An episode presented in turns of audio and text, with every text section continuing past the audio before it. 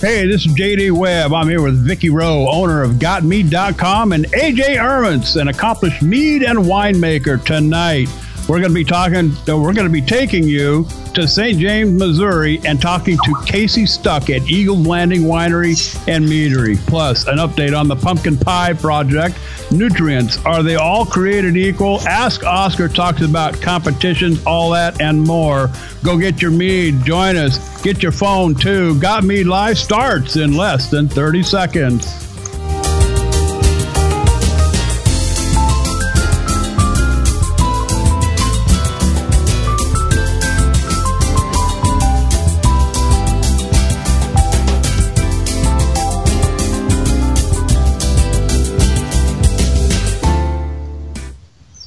You know, I should, I, I really need to learn to put my glasses, my other glasses on when we go live. That way, everything will be right there.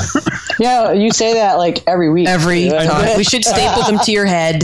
yeah. You know, I just, I, you know, when I went to the eye doctor, they, they gave me like three sets of glasses. I told them I absolutely refuse to wear contacts and have them double lens deals. Uh, oh, you got bifocals. Uh, oh my God, bifocals! I had one pair and they drove me nuts. Oh, I, you just got to get the right ones because I wear bifocals, and um, uh, I, I was the contacts drove me nuts until we found the right thing, and then they were awesome. Which also let me shoot more things and actually break stuff that I wasn't able to hit before I could see it, you know? So that was really cool. Yeah. Well, this isn't about JD's eyesight. This is about Got Mead Live. And uh, throw a shout out to Luke Dolkus tonight. Uh, a little friend of mine, actually, a little, he's not so little anymore. I've known this young man since he was, I don't know, probably 12 years old. Uh, he lives in Portland, he and his family, uh, Portland, Oregon, that is. Uh, and like I said, known him for a very, very, very long time. He lives on some property up in Oregon that has tons of grapevines. Was talking to him the other day about making mead. He says what what they don't eat, they turn into wine. And uh, I told him he ought to start making mead with those grapes. So uh, big shout out to Luke Dolkus out there in Portland, Oregon. Um, what are we drinking tonight? Um, I went digging in the stash and I found a bottle of Vinland Pyment from Brimming Horn Meadery, who sadly will not be able to be on the show during this series. Uh, John Talkington had to work, and he works at uh, Dogfish Head. He's a he's a, uh, a, brewing guy at Dogfish Head. Oh but, yeah. Yeah, exactly. Yeah. And um, about eight, it was eight, nine years ago, he and I connected up at Maryland Ren Fair, and he brought me a bag of booze. so I got like bottle of wine. I got some. How to be Vicky's best friend. It's, yeah, it's good to be Vicky at times like that. But um, it was really cool. So I've had this this Vinland Pyment of his stashed for years. And it was down there in the cellar and I went I'm like ooh so I stuck it in the fridge to chill it. And it survived rather well. It's a little oxidized. It's um, a teeny little bit vinous because it's grape and you know it's grapes and honey so it's a Pyment but it's actually pretty good. It's held up well for the years so I'm impressed. It's a nice drink semi sweet beautiful red color clear as a bell and um, you know, yeah, I'm going to finish the bottle. well, you know, I, I, know there's. I'm not. I'm not the only newbie out there. What what what is a pyment again?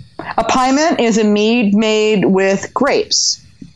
Oh, there you go. So honey, grapes, and yeast basically. So it's uh, grapes get their own categorization. You know, it's not a berry. It's not a berry melomel. It's or any other kind of melomel. It's a pyment. Right. So yeah, and that that's actually a fairly popular um, there's there's a probably a dozen or more meaderies that have good pyments. My very first taste of B. Nektar was there. They had a wildberry pyment, which I have a tiny little bottle of that I just fell in love. When I found this, I found that, and I'm like, oh. so that's so you can show. you can mix other things in it, but it it has to have grape in order to be a pyment, right? Right, but the moment you add like uh, oak or another fruit or a spice or something like that, then it goes into the other. If you're c- competing, it goes into the other category, otherwise known as weirdamels. So everything that doesn't have a specific designation goes there. Well, we call it weird, weirdamels because it's more fun that way. Well, yeah, it seems to be, you know, all the ones that I make would probably go into the other category. Yeah, me too. yeah, and and for those of you that are going, I have no idea what she's talking about. Um, the style, the styles that we're talking about here are the BJCP uh, defined styles. And you can learn more about those at BJ, B as in boy, J, C as in cat, P is in pony, bjcp.org. And they actually have a whole sheet that defines what is a pyment, what is a melomel, what is a metheglin, and so forth and so on for the various uh, competition legal categories. Yeah, whatever you do, don't go to Wikipedia and look for them because you'll be there for a few days. There's literally hundreds and hundreds of them. so hmm. I should look that one up. And uh, well, uh, that entire list basically got lifted off of GM. Oh, yeah. Put on Wikipedia, yeah. okay. Well, I'm drinking uh, this Chaucer's. Uh, I was actually cleaning out the fridge, saying, "Okay, what what mead do I have left?" And it's you know, uh, I've got like a swallow left on all these bottles and uh, there were more. Time to make room in the fridge before the yeah. wife gets mad at you. There's uh, there was a little more in this Chaucer's bottle than there was in all the other ones in there, so I grabbed the Chaucer's bottle. So uh, that's what I'm drinking tonight. AJ. Um, Cots cream soda because I'm on anti-inflammatories again. Oh man, that's uh, and I like my liver and I like my kidneys. So there you go. so I'll work. I'll, I'll give my. Uh, catch, you'll catch up later, huh? I'll give. I'll give my. Um, um, what's it called that makes insulin? I'll give that a workout tonight instead. Your liver. There you go. All right. Well, hey, welcome to Got Mead Live here on a Tuesday night. Uh, we're glad that uh, you could all be with us here tonight. Yeah, I always start out the show talking about the patron uh, membership, 25 bucks a year. Uh, and if you haven't, please go get that access and help us out with the guy. Actually, help Vicky out with the GotMead.com website. That does go to help pay for uh, you know all of the things that you see uh, at uh, GotMead.com, including uh, you know some of what you listen to here on Got Live. So uh, the patron membership, check it out on GotMead.com in the forum there the Facebook Got Mead. Uh, I think everybody already knows where that is. And if you want to Twitter us during the show, uh, you can do that at Got Mead Now. And uh, I think Vicky's. Uh, Yep, I have the Twitter feed up and running. Or, so yeah, yeah, I keep an eye on it when we're in the show. It's fun jumping back and forth between the radio show overview, the Twitter feed, and and and my Skype feed. Yeah, so if you can't call us, tweet us. so or Skype us or Skype know. us. Yeah, uh, we are on Skype. Uh, however, you'd have to go to type in JD Webb 61 and somehow we'll find you. That's how you get on Skype here at Gotmead uh, Gotmead Live. Um, ask Oscar. Just simply go to the gotmead.com website. If you've got a question about your mead, you're having some difficulty, uh, you want to know something more, uh, you don't necessarily have to be having any issue with your mead. If you just simply have a question about what you're doing, or you know what works with this, or, or a, uh, a recipe question, uh, go to the Ask Oscar uh, link. I believe it's right there under the uh, radio show link there on gotmead.com, Vicki. Yes, it is. It's if you just put your mouse over the radio show link, don't even have to click it. Ask Oscar will pop up. Yeah, when you go there, please fill out the information as complete uh, as uh, as possible, uh, without you know pertinent information about your recipe or your question. It's very difficult for Oscar to be able to answer that uh, that question and give you an you know an answer at least that you could live with or not. Yeah. Here's, here's an example. My uh, Christmas spice mead that I made tastes funny. What's wrong? Bad question. My yeah. Christmas spice mead that I made has a strange taste and it's kind of like this, this, and this. Here's the recipe and my entire brew log with everything that I noted down, including the room temperature, um, the fermentation temperature, the uh, initial and ongoing gravity, uh, the type and amount of yeast that I use, the type and amount of ingredients that I use, and every other little niggly detail, including how you held your mouth while music was playing. Good question. Okay. so we're talking detail here. I mean, seriously, the, the room temperature, if your room that you're making your meat in is 70 degrees, depending on the yeast that you're using, that could be your problem. And if we don't know what it was, we'll have no way of, of backwards engineering that. We can't get inside your head or your meat yeah. without your help. So we love to answer the questions, but if you don't put in details, we're not going to chase you down and ask you for them. We all got real jobs that, except JD. JD does what he wants. But the rest of us have real jobs and stay pretty busy. So we really can't chase you down to get those details. So please give them to us when you initially do it because we really do want to answer your questions. You bet. And the call in number tonight, as always, get your pen, uh, pencil out and, uh, you know, put this number on your uh, speed dial on your smartphone 818 921 4680. One more time 818 921 4680. The show link, gotmead.com website. Simply click on the live radio deal up there. It'll take you right to the page and you can listen in live. You can take us with you also. You can download the app from tunein.com for Android and iOS devices. I, I don't know why they just don't say Apple, but. Uh, Apple and Android uh, devices from TuneIn.com. Replays are always available on GotMead.com. You can take those with you too if you download the SoundCloud app, iTunes as well, also on Stitcher Radio. We're just trying to get the show way out there and get more people to come in and listen live. So uh, we're glad you're hanging out with us here tonight. We're going to step away, take a commercial break. When we come back, Casey Stuck from Eagles Landing. Sit tight. We'll be back.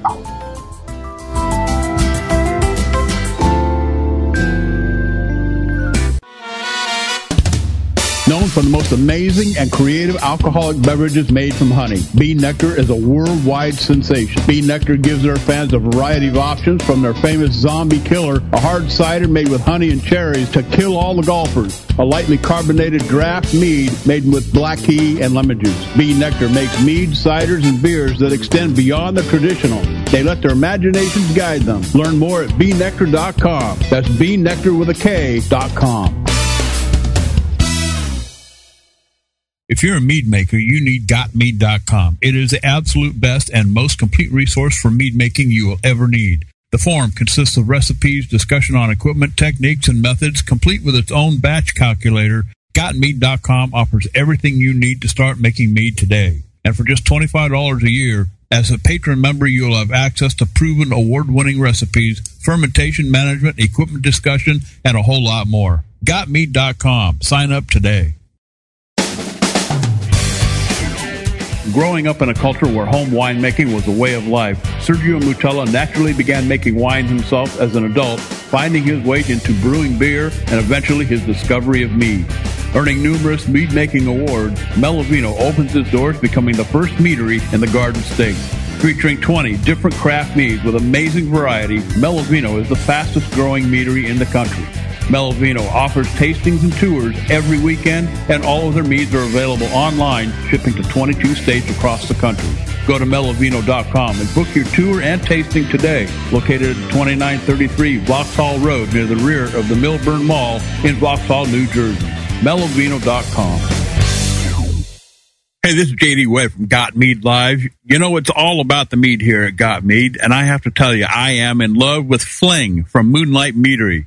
The way they balance the tartness from the rhubarb against the semi-sweet strawberry and orange blossom honey is just amazing. Do yourself a favor. Go buy some Moonlight Meadery meads now. Visit them at their online store at moonlightmeadery.com forward slash store or ask for it where you shop. Demand it where you shop. Ask for Moonlight Meadery mead. And we are back live here on Got Mead Live. And uh, tonight, uh, ladies, all the way from, uh, I believe it's St. James, Missouri, Vicki, if I read the uh, the notes correct. Casey Stuck well, joins us. Yeah. Casey, you're actually in two places, aren't you? Yeah, yeah, we're two places, but we're only about five miles apart. Oh, that's cool. Oh, that's cool. Excellent. Well, welcome to the show, Casey. Yeah, thanks for having me. So you were telling me that you guys opened up about eight months ago. Uh, well, our store actually opened about three months ago. Our winery ah, okay. just opened. Oh, okay, okay, cool. So you guys are just this side of the line. That's pretty neat. Yeah. Um, so, so what was what was your defining moment? You know, I mean, like the finding mead moment. When did you when when and where did you st- stumble over it? Uh, well, mostly it started when I was in high school, just reading through different literature. And then uh, after Eric, my business partner, he turned 21, he actually bought me my first bottle of mead, and it was from Redstone Meadery in Colorado. Uh-huh. Okay. but ever since then, you know, I'd always been interested. And then a few years later, we actually started making it at home, and now here we are. Cool. How long was it between tasting that redstone and like making the decision to actually go pro and start doing it to start you know the process? Uh, that was probably five years ago, so not Okay. not very long. Okay, cool. Well, that's really neat. So you said you were doing a wine too in in the emails that we were flipping back and forth. Are you doing both wine and mead at your Yes. place? Okay. Tell Yeah, us Eric- a little. Tell us a little bit about that. Uh, well, mainly uh, Eric specializes in the the grape wines, and I specialize in the mead side. So that's we have kind of that split partnership thing. Okay. Now, are you guys going to be doing a pyment? Uh, we will. Uh, just in kind of home experiments, we've done a uh, Riesling orange blossom pyment. Oh my God. It, it came out fantastic. Okay, yeah. Well, when that goes into bottles, I want one. Maybe All right. more than one. Okay, because I, I adore Rieslings and I really love orange blossom honey. So I want, I want to taste that one. I felt like a, a perfect match there. Oh yeah, Yeah, that, that'll be. work. That'll work really nice. It'll be interesting to see how it comes out. So, where in Missouri are you guys geographically speaking? Uh, geographically, we're just off center. Uh, we're about an hour and a half southwest of St. Louis. Oh, okay. Hour and a half. Okay, same stuff. Okay, cool. So you're like halfway between St. Louis and where my grandmother used to live in Girard, which is like a little pimple on the map of Kansas thing. Right, yeah. yeah, my, my mother has family in Girard, so yeah, we're, we're somewhere in there. Oh, you know where? Oh my God, you Yeah. know where it is. Hardly anybody ever does. It's it's like my hometown. People are like, where? you know, so to hear if somebody recognize it, yeah, my my grandmother lived there um, a good chunk of her life, and my mom grew up there. So it's uh, I've been there twice. Once when Yeah. I was a kid, and then once uh, for my grandmother's funeral. So no, three times because I also went for 80th birthday, then her funeral. Yeah. But yeah, I've I've not, I've got uh, family down there still, not in Girard, but my uncle lives in uh, Overland Park.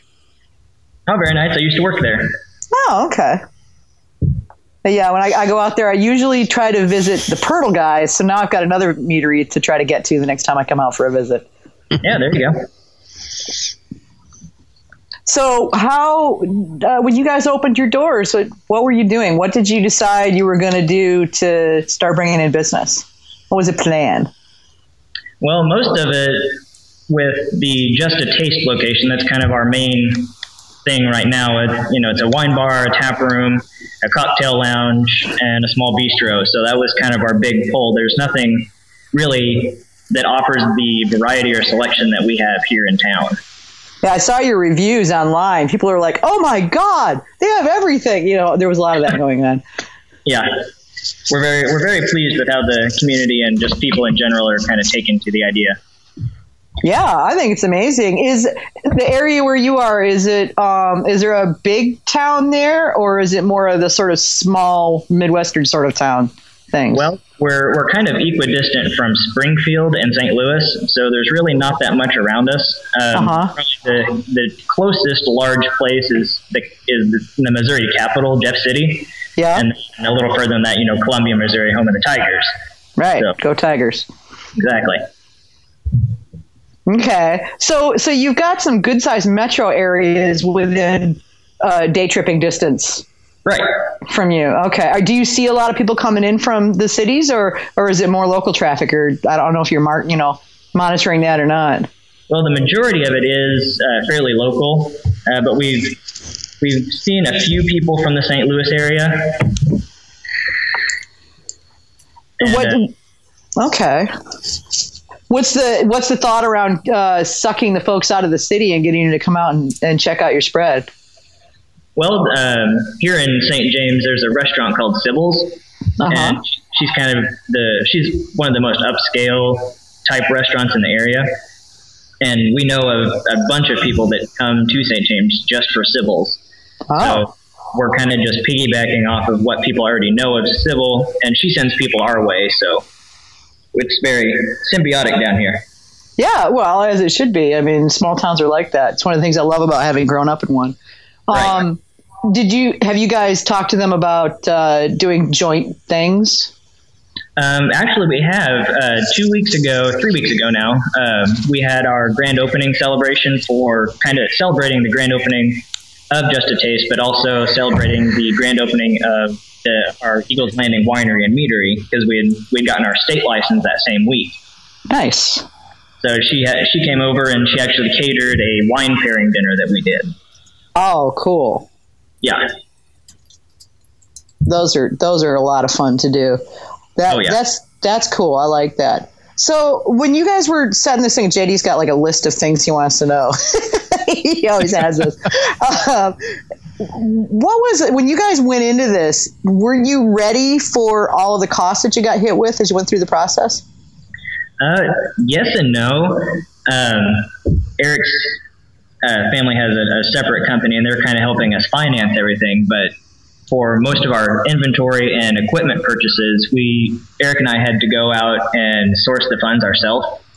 So that was very daunting when you go to the bank and you're pulling out, you know, a huge loan Yeah. when you're starting with no money. To, And they ask you, what is mead? yeah, exactly. and you and you have to be prepared to explain it in a way a banker will feel is good. That's the really Right. tough thing. It's not Yep. just get them to know what it is, but get them to understand that it's viable. Is, Right. is the hard part.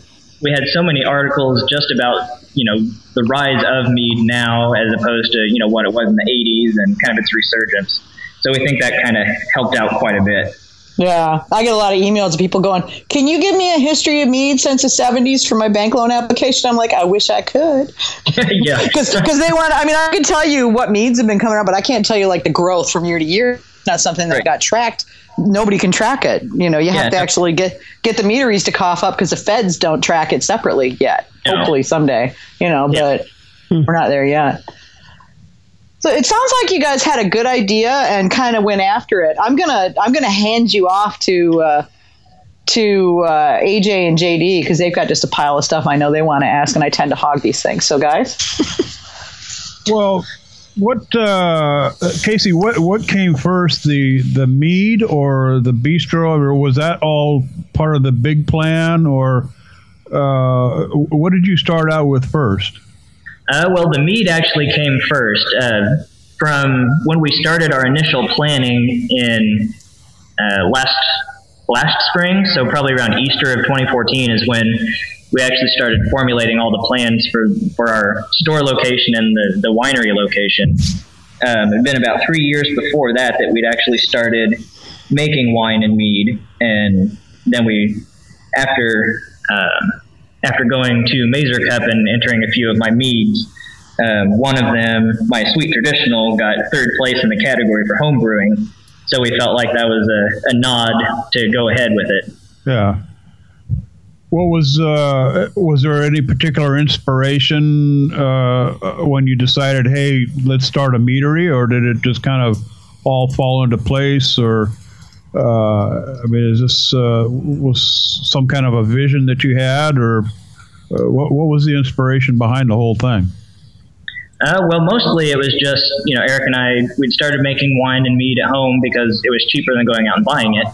Uh, but we, you know, we, we'd always joked about, you know, what would happen if, you know, what, what would happen if we actually opened one? And, and our families separately had kind of been like, you know, we see you and Eric opening up a winery someday.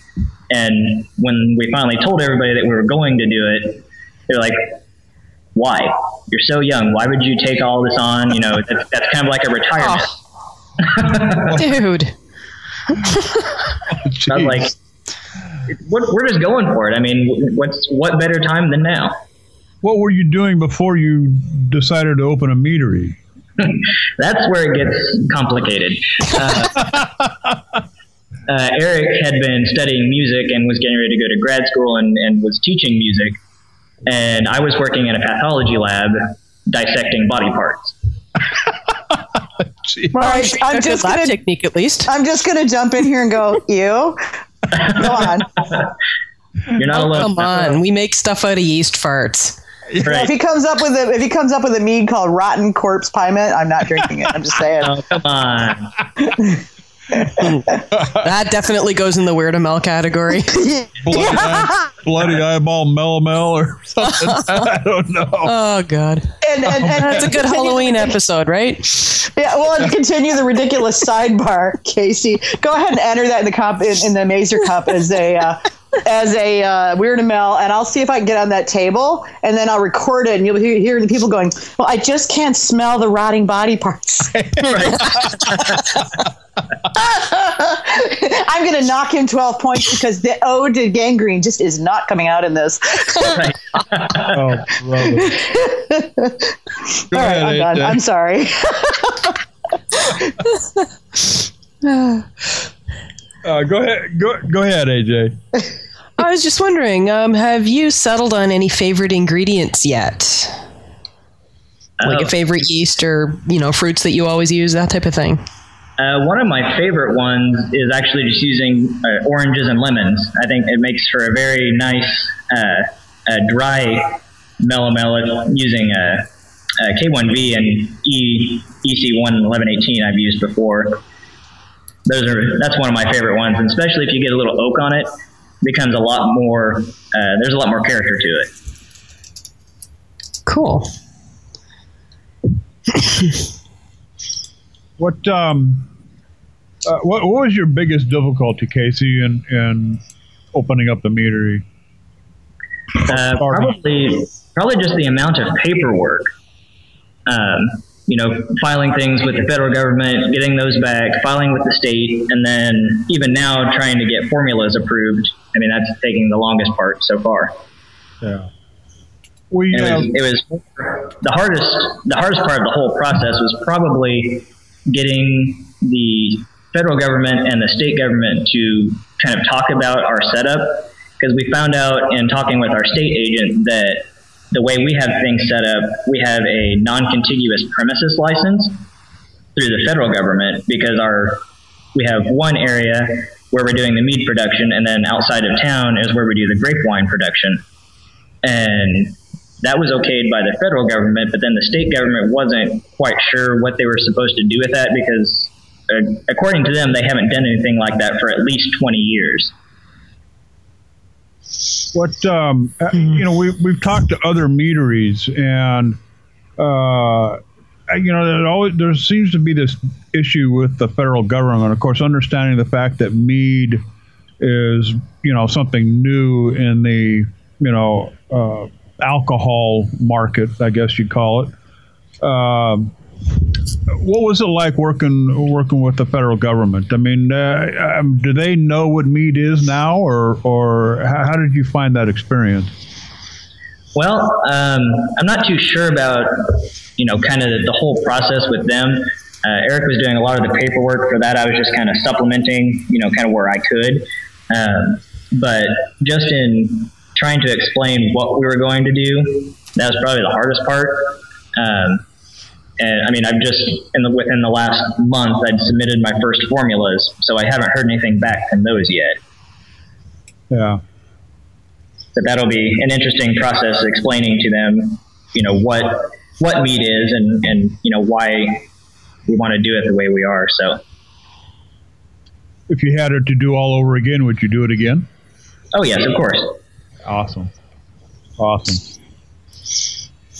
Go ahead, AJ. So I was curious how you come up with your mead recipes. Are you more methodical and going after a certain taste you've got in mind, or a little more random, trying stuff and going with what works? Uh, well, generally, we like to say that Eric is the art and I'm the science behind everything. But when I'm going into mead, I do take you know quite meticulous notes just to kind of see the progress of things. But in like recipe formulation, I've only been really a stickler about it one time.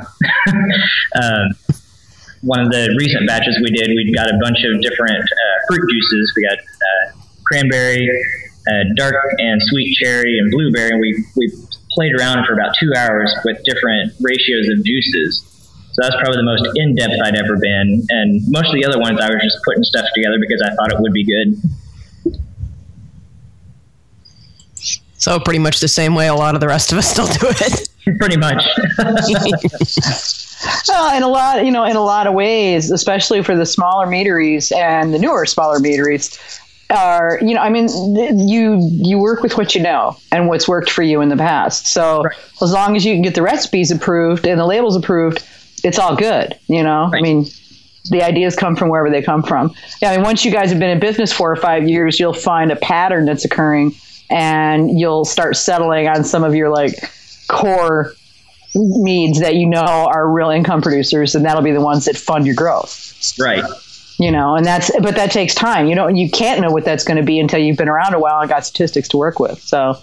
Hmm it you know it, I, i've always thought that when you guys open up a lot of times it's a little bit like throwing spaghetti against the wall and seeing what sticks because i've seen meaderies start out with what sounded like a really awesome mead was a total flop in the market you know for whatever reason. And you know and there's so many different you know things that play into that. Your location um, where your you know where your business is coming from uh, how you're marketing it and what they expect to hear you know i mean there's just all these different things so getting that fine tuned takes time Right. You know? Yeah. and it's frustrating but it's what it is you know I mean, every business in every in pretty much every field goes through that to a certain extent products more than services but still Yeah, definitely. It'll be quite the adventure to see what actually uh, takes off here in our area. Because there's, uh, you know, a lot of the local wineries will do, you know, lots of sweet wines to kind of appeal to the masses, I would say. But I mean, there there's a certain kind of core group of people that is looking for something that's not just regular Missouri wine. yeah well and i mean there's some good wineries down there so you're in good company but it also means you've got some pretty good competition Right. you know so are you guys are you guys uh, part of or near to any of the wine trail tours that states tend to put together Um, we're not. The closest one is about an hour away in Hermann, Missouri. okay But they're they've tried uh, multiple times and it just hasn't taken off to do a wine trail uh, here in St. James. There's there's about we're the sixth winery in the area. So you would think that you know it could handle it, but there we have multiple festivals during the year, so that kind of helps offset not having a trail. Yeah. Well, the, yeah, festivals are going to come in handy. I'd say hit your chamber. You know, Oh yeah, we're Eric and I are in the process of getting on the board for the chamber, so hopefully we can get a few things worked out. there you go.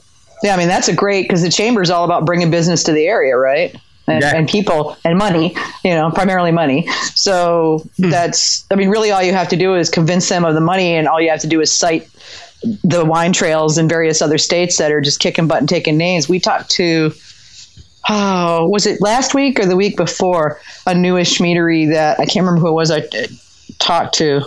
They had got on the wine trail, and that was all they had to do. I mean, literally, they didn't have to advertise and were distributing. They just opened up their tasting room and got on the wine trail, and they were off and running, selling as fast as they could make it. Yeah, Was that Brian from 810 Meadworks? I think it was Brian. Yeah, Yeah. I would say 10, yeah. Right. Yeah, it's like we're on the wine trail, and that's just kicking butt for us. So, you know, yeah, they're So it's definitely be good.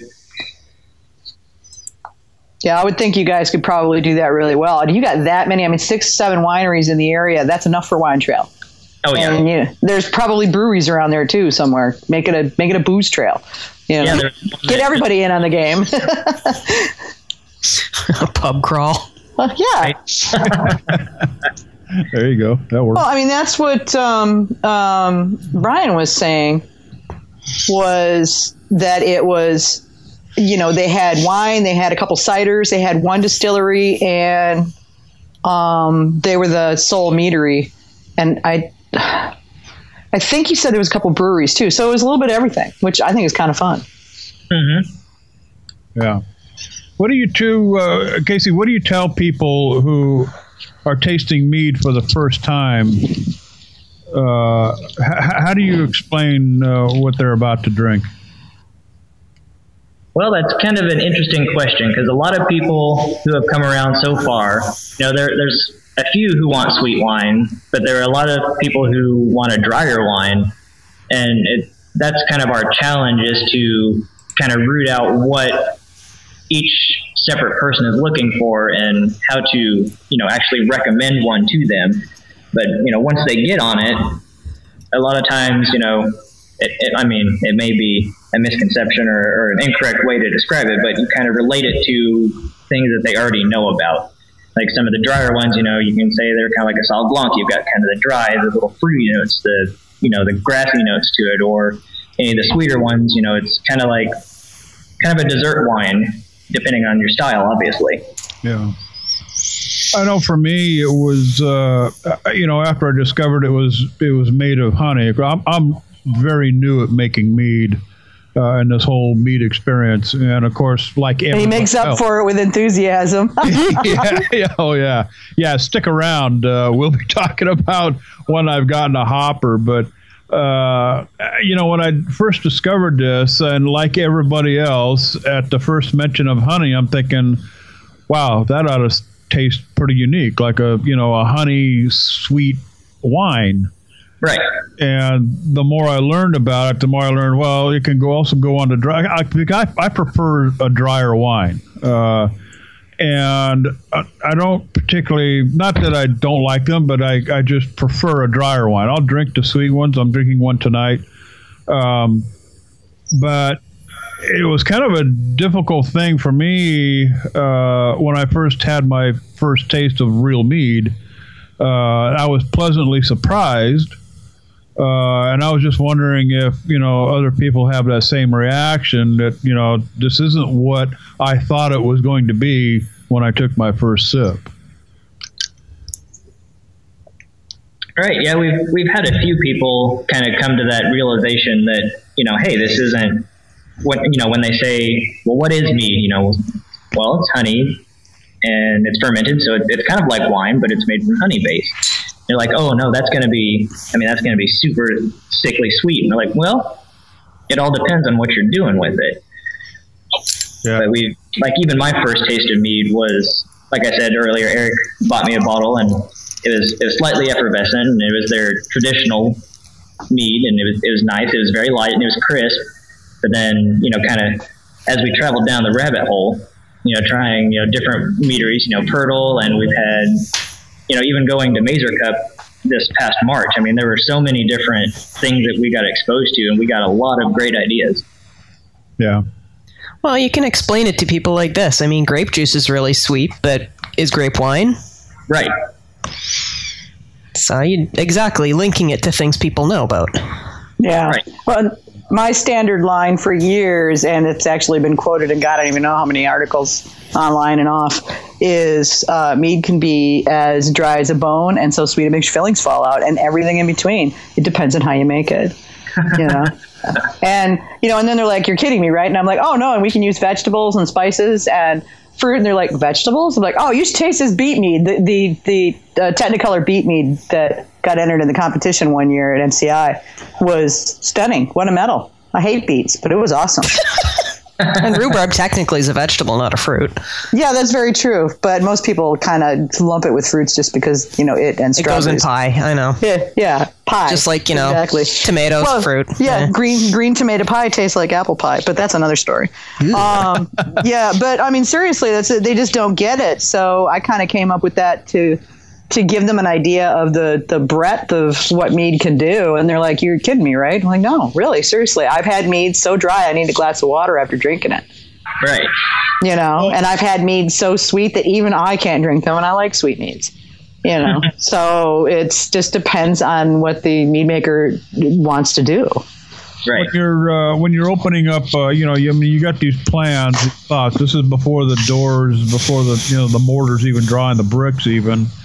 Uh, are you concerned about that uh, at all? Uh, mead being such a new alcoholic beverage, not a lot of people have uh, know what it is or had the opportunity to taste it. Is there a, any kind of a I fear is probably too too strong of a word, but any anticipation of, of you know, gee, what if people won't like this? Or uh, did you think about that at all when you were putting your plans together? Yeah, uh, I mean that's kind of. I see that as very inherent to the whole business itself. Um, you know, there's always that fear, like, oh crap, what am I going to do with you know 200 gallons of stuff that nobody wants to drink? Uh, but kind of to, yeah, I mean, we worried about that, but we're we're confident that you know we're since it is so new, you know, it's kind of in the same shoes that, you know, craft beer was about 10 years ago or, right. you know, where ciders were just a, a, couple years ago. I mean, nobody hardly had a cider, right. but now it seems like every brewery is turning out two or three different kinds of cider. So we, we kind of think like with how mead is coming back around, we're really kind of on the cusp of it. Yeah. Yeah, interesting. is there um, is there any one particular thing that you would want someone to know about opening up a meadery? Yeah, give the noobs the benefit of your experience, man. right. Um, have a good lawyer. good advice. I'm writing that one down. Yeah. well, it's true. I mean, you're dealing with the TTB, and you can ask three TTB people the same exact question and get three completely different answers. Right. Yeah yeah, another thing of advice would be, you know, go on to the TTB and read through, you know, the, the FAQ that they put out recently. I mean, that'll be that'll be the biggest help to anybody who's trying to start anything because we asked our own, you know, state office questions based on what we had read on the federal site, and they, I mean, they had to even go back and look at their own their own paperwork. So, and yeah, you have to do that. When I applied for a trademark for Got Mead uh, they tried to tell me that Got Mead was too close to Got Milk, and so therefore they refused to register it. So I went into their database and I said, okay, so when are you planning on revoking Got Got beer, got wine, got soap, got this, got that. There was like 26 other got somethings already approved. And I emailed it to the, the examiner and I said, look, not trying to be a smartass here, but precedent states that I am not too close right? Based based on what you've already done. So I'd like to know your decision regarding this. And two weeks later, I got approved. Yeah. You know, I mean, be nice. Don't don't go in as an asshole. Assholes don't get help. Yeah, no, that's not going to help anything. Exactly. You obviously have already figured that out, but you'd be surprised how many people lose their temper, and that's that's you lose the moment you do. what about on the what about on the local level, Casey? Uh, dealing with local uh, alcohol licensing, that kind of thing. Was there any difficulty there? Um, not really. I mean, the only problem we had was with our, you know, separate premises. That was about the only, the only hiccup we had with the state government. Uh, locally, we basically have no alcohol laws here. oh, wow. That's nice. I'm, I'm moving to Missouri. There you go. We, are very. I might have to too. go ahead, Casey. I didn't mean to cut you off. Oh no, we're we're just very. It seems like we're a little more forgiving after prohibition came around. Yeah. But, yeah. but a lot of the stuff they've got, you know, it's it's still, you know, post prohibition or pre prohibition laws that, that you know they haven't gone back and and revised. Yeah. So, what's long term? You guys looking at making equal parts mead and wine, or play by ear? What's the deal? Uh, well, this this first year we're looking at making uh, I think we looked at about 1,400 gallons total production. Okay. Uh, we've got roughly 800 going right now, so it's slightly wine heavy. But I think once I can get formulas approved, you know that'll that'll edge closer to even in the following years, and hopefully, you know, we we've talked about it. We think that the mead will actually be kind of more of a moneymaker for us since the wine, the area is so saturated with wine. Yeah, I say the Missouri's a lot like Michigan, and beginning to be like that here in North Carolina. Uh, you can't swing a cat without hitting a winery. They're everywhere. Right. I mean, there, there are more, more wineries than there are Starbucks, and that's saying something. Yeah, that's. hmm. You know, even in Seattle, there's more wineries than there are Starbucks, and that's really saying something. wow. What uh, what kind of honey is available uh, down there in Missouri, Casey? You working with any apiaries, or do you have any difficulty uh, obtaining your honey? Uh, well, we haven't gone out and purchased any of our fermentables yet. Uh, I've talked to a couple commercial apiaries in the state, um, but a lot of them have you know clover and wildflower honeys. Uh, but there are a few smaller operations that there's a little bit of black locust, um, but there's really not a whole a whole lot on a commercial scale out here. Uh, speaking with some of the local beekeepers uh, and kind of joining their organizations will probably help. There, there are a few small producers in, in our area, so it'd be nice to get some of that local honey and you know kind of see what other you know what kind of nuances come out of those. Yeah, you could maybe do a um, a cottage batch, you know, Right. Limited run kind of local thing. I mean, Ken Schramm uses that with his own stuff to great effect. It works really. I happily paid a hundred and ten dollar bottle a bottle for um, you know for a bottle of the Heart of Darkness. Made Oh, yeah. with fruit, fruit from his backyard. It's like, yeah, sure, I'll buy that. yeah, no problem. I know how good that is. But I mean, you can do you can do like short run exclusives or limited edition meads and really kick butt and, and take names. Uh, David Myers has done the same thing. He does limited edition fortified versions of some of his, and he only releases them every I think five years or three years. And so yeah, everybody waits for the cycle to turn around so they can get theirs. Yeah, we, we really considered that, especially with the with the local keepers. I kind of wanted to do you know batches from you know each person that would would pony up some honey, and you know do a little bio about them. You know, make a do a whole beekeeper series, if you will, Oh, and fun! I like just kind that. of feature each person and kind of get everybody out there. That's I a think that that is a really neat idea. I like that a lot. I wish that'd work here. Everybody has honey where you're at. AJ's in Canada, Casey. Yeah, if I want to open a meadery, I have to be running 100 hives myself, and I'm not allowed to make yeah. anything off property of where I process the honey. So, Wow, that's Uh, Yeah, That's you great. can't open a, the entire country of Canada. You have to have the honey Yeah. before you can have the meadery. yeah, and the same thing if you open a winery, you have to have the fruit first too. Right. I think Oh, I that- didn't know that. Not That's not not that the, there's anything that says you have to use only your own fruit or You even to- your own honey. You just have to have it. ah, Right. okay. Yeah, So you don't necessarily have to provide 100% of your own fermentables. you have to plan to, but you don't have to use 100. percent Yeah. So, but uh, get a look, have a good lawyer is definitely still very good advice. Yeah, definitely. So, Casey, you said you got your recipes. Are your recipes in for consideration or are you still working on them? Uh, they've been submitted, so they're just kind of sitting in the queue right now. Ah, okay. So you haven't had any you haven't had any uh, blowback on them yet to see if they're No. going to say yay or give you a hard time. No, I, I tried to submit my probably most easily approvable recipes just to start out. Smart idea. right? You know, a good traditional, and then you know one melomel, and maybe, and then I put in one for a bochette. So we'll see how those come around. And the people who have to approve these recipes, I don't know, maybe Vicky might be able to answer this better, but how do, how do they know what they're looking at? I really Uh, have. well- I assume they just look at their, you know, their kind of guidelines, or maybe it just depends on who gets it. It that the second answer, uh, and to a certain extent, the first answer are true. Um, what's the, the problem is is that mead does not have its own designation. So wine is the overall definition, and under that they have like there's country wines. Okay, those would be like your raspberry wines, your blueberry wines that don't have grapes. So wine, but without grapes.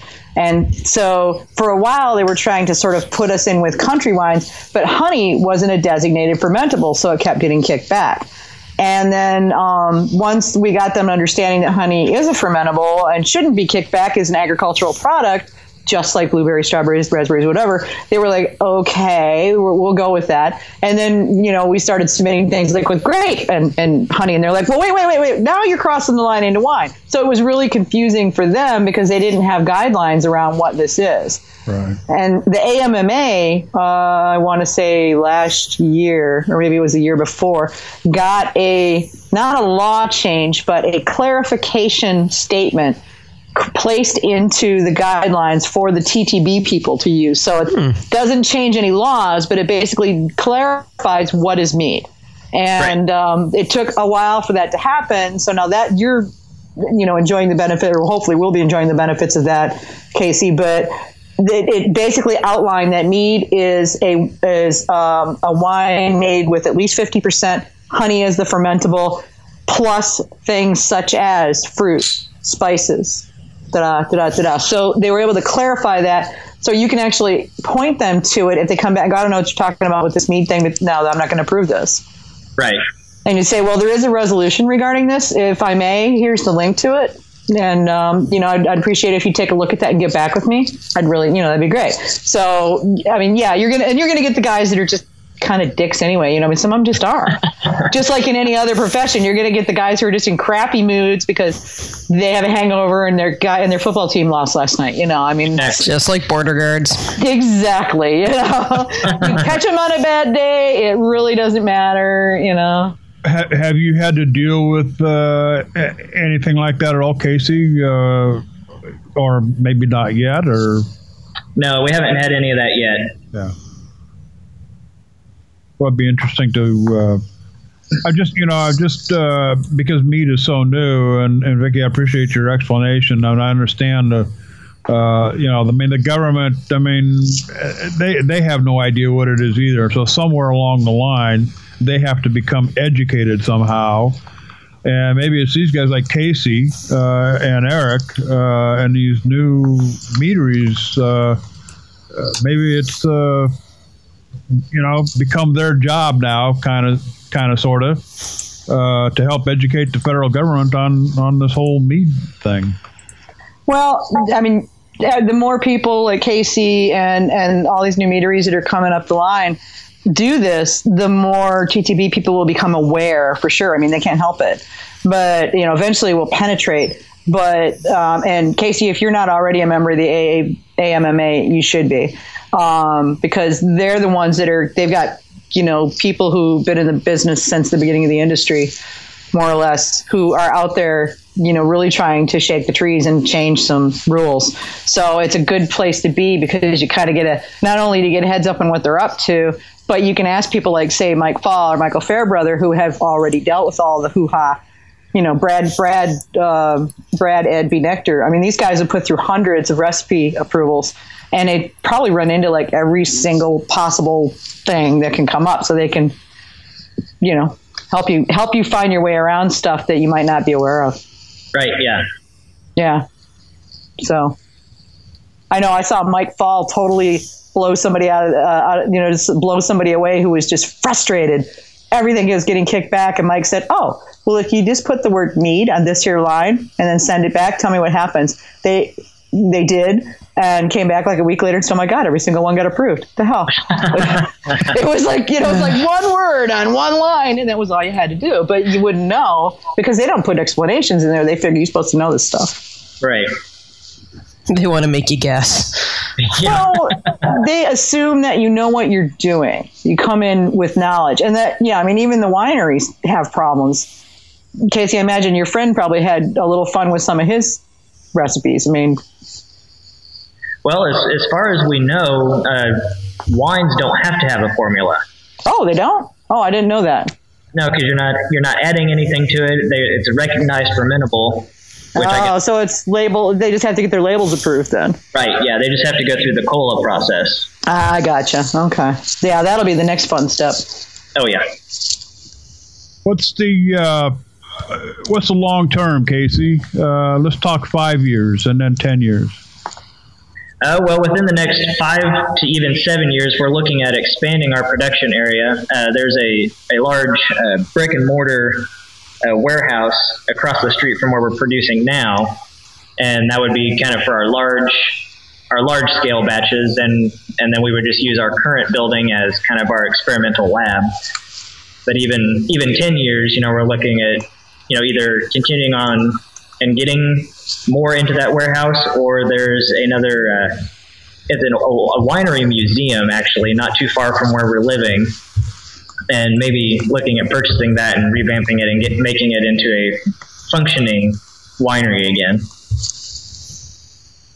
And then how about 10, 10 years? What's what's the uh, extreme long term? I guess anything with the uh, restaurant. Uh, well, we, will continue growing. You know what we have here at, at, at, Just a Taste. We have a large selection of you know Italian wines, and and we're growing our mead selection as kind of as we speak. But uh, once our own wines are actually in house, then we think that'll that'll really help us to grow and uh, be able to do more, you know, mead pairing dinners and, and beer dinners and anything kind of along those lines. Just and hopefully it'd be nice to get into distribution, but that'd be that'd be severely long term.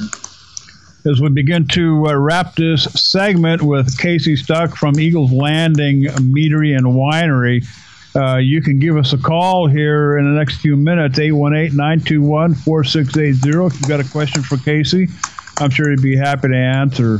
Um, and uh, Vicky and AJ, I just, uh, you know, you talk about a wine trail. I need to start making a trail down to Missouri. And uh, oh yeah, yeah, there's some good stuff down there. Yeah, uh, I've never been, uh, and really, I mean, uh, you know, Branson would be probably the first stop, but absolutely, I want to go to Eagles Landing and have a bite to eat at Just a Taste. Yeah, come well, on down.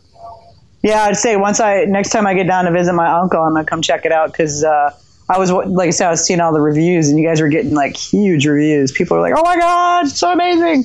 So, you know, I mean, come on, this is you know, this is the review page, you know, the review blah blah blah blah, the review sites, and usually what you end up getting are the idiots who want to just diss on you for no particular reason. How did you uh, do you have a chef working for you at just a taste uh, casey or?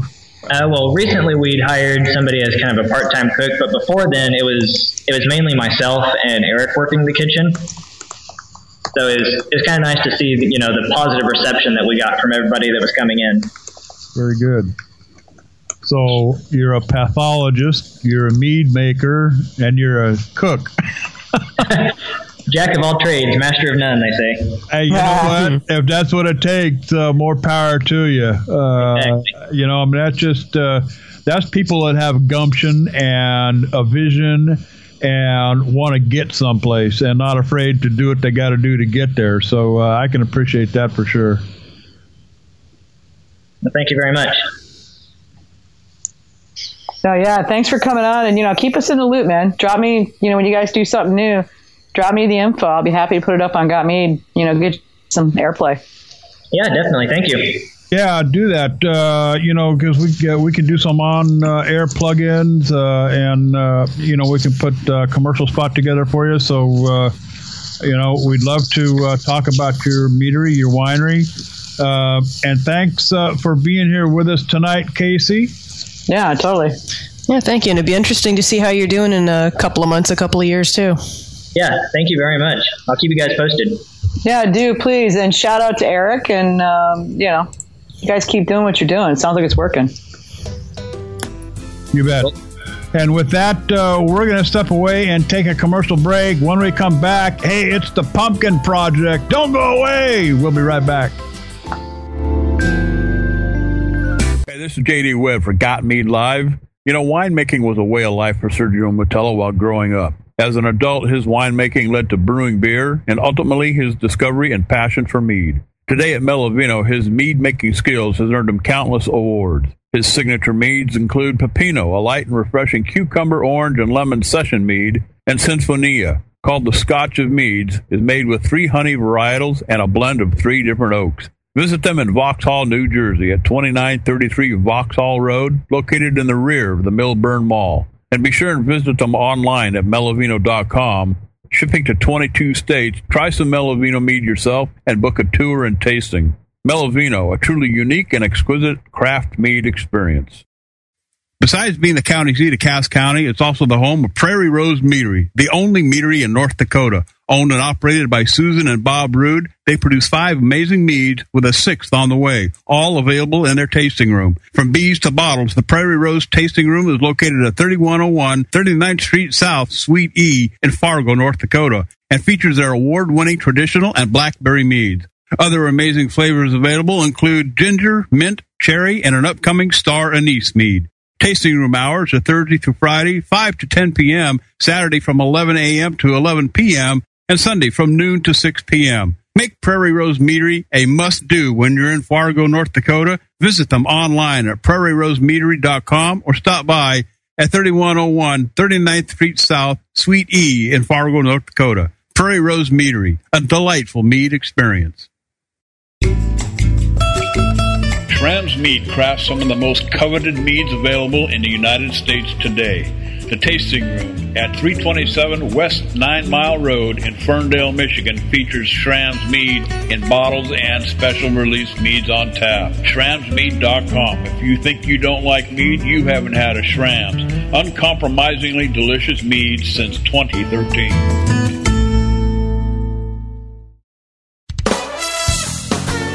homebrewtalk.com, your absolute everything resource for brewing beer at home. Their forum covers recipes, brewing equipment, and help from member brewers. If you picked up your equipment today, you can start brewing tonight with everything you need to know at homebrewtalk.com. Sign up today for as little as $4 a month and become a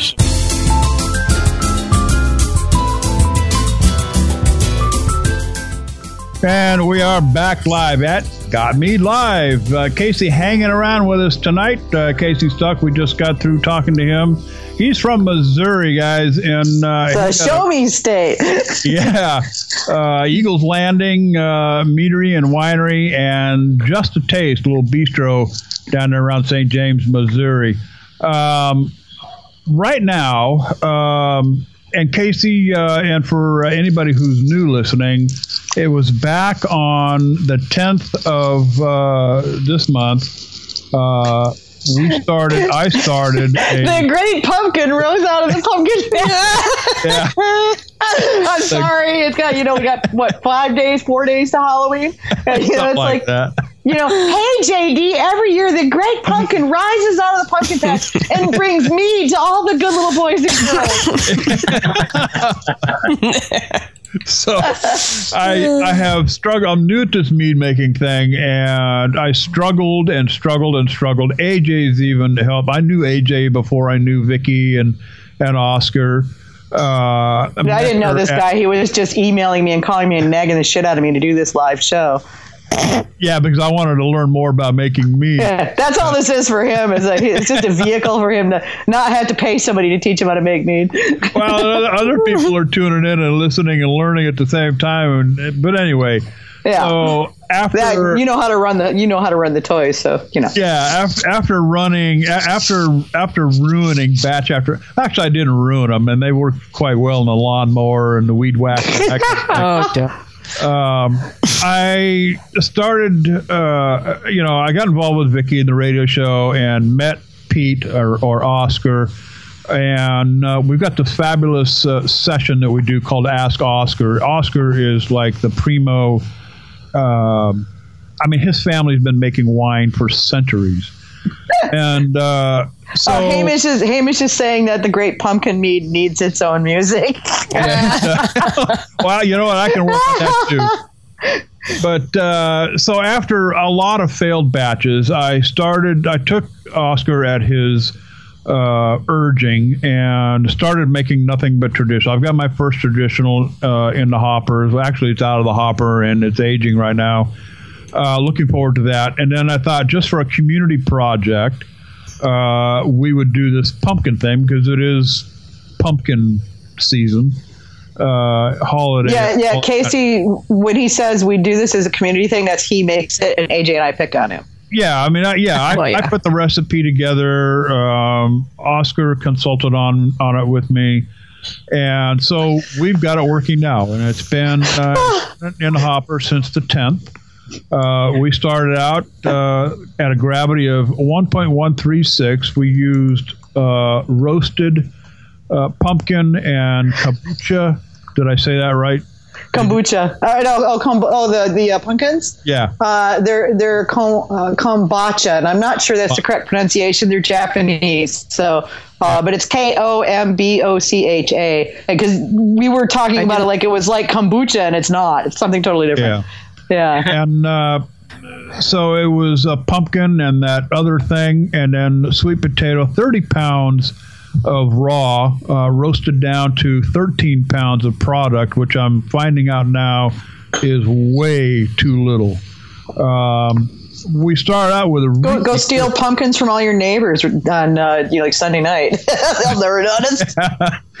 um, and it's all it's it's all apple juice, uh, apple juice pumpkin. Uh, the intent was to spice it up uh, after uh, it, you know, into the aging process uh, with some pumpkin spices, uh, and have that that appley grandmother pumpkin dessert flavor to it. So um, right now uh, we're looking at uh, 1.022. So it, it is fermented a long ways from 1.136.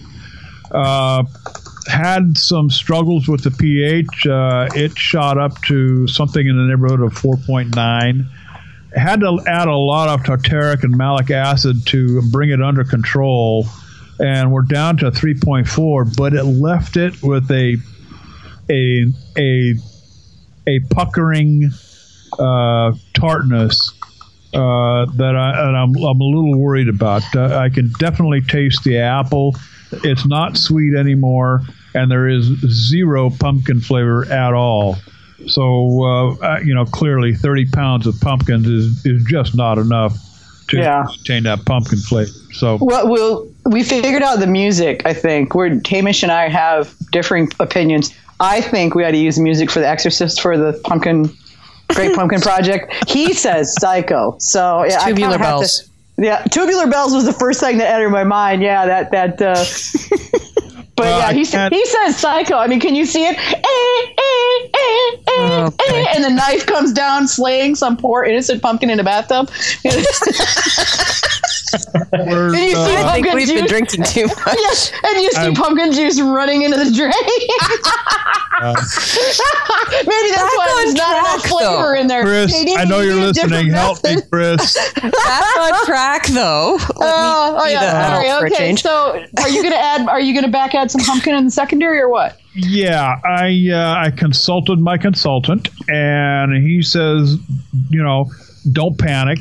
Uh, you Yeah, know, last it- week he was saying don't panic because it's like the taste of honey. Sometimes it takes some time to come back. Right. Yeah. Yeah. So we're going to uh, we're going to work on some candied yams.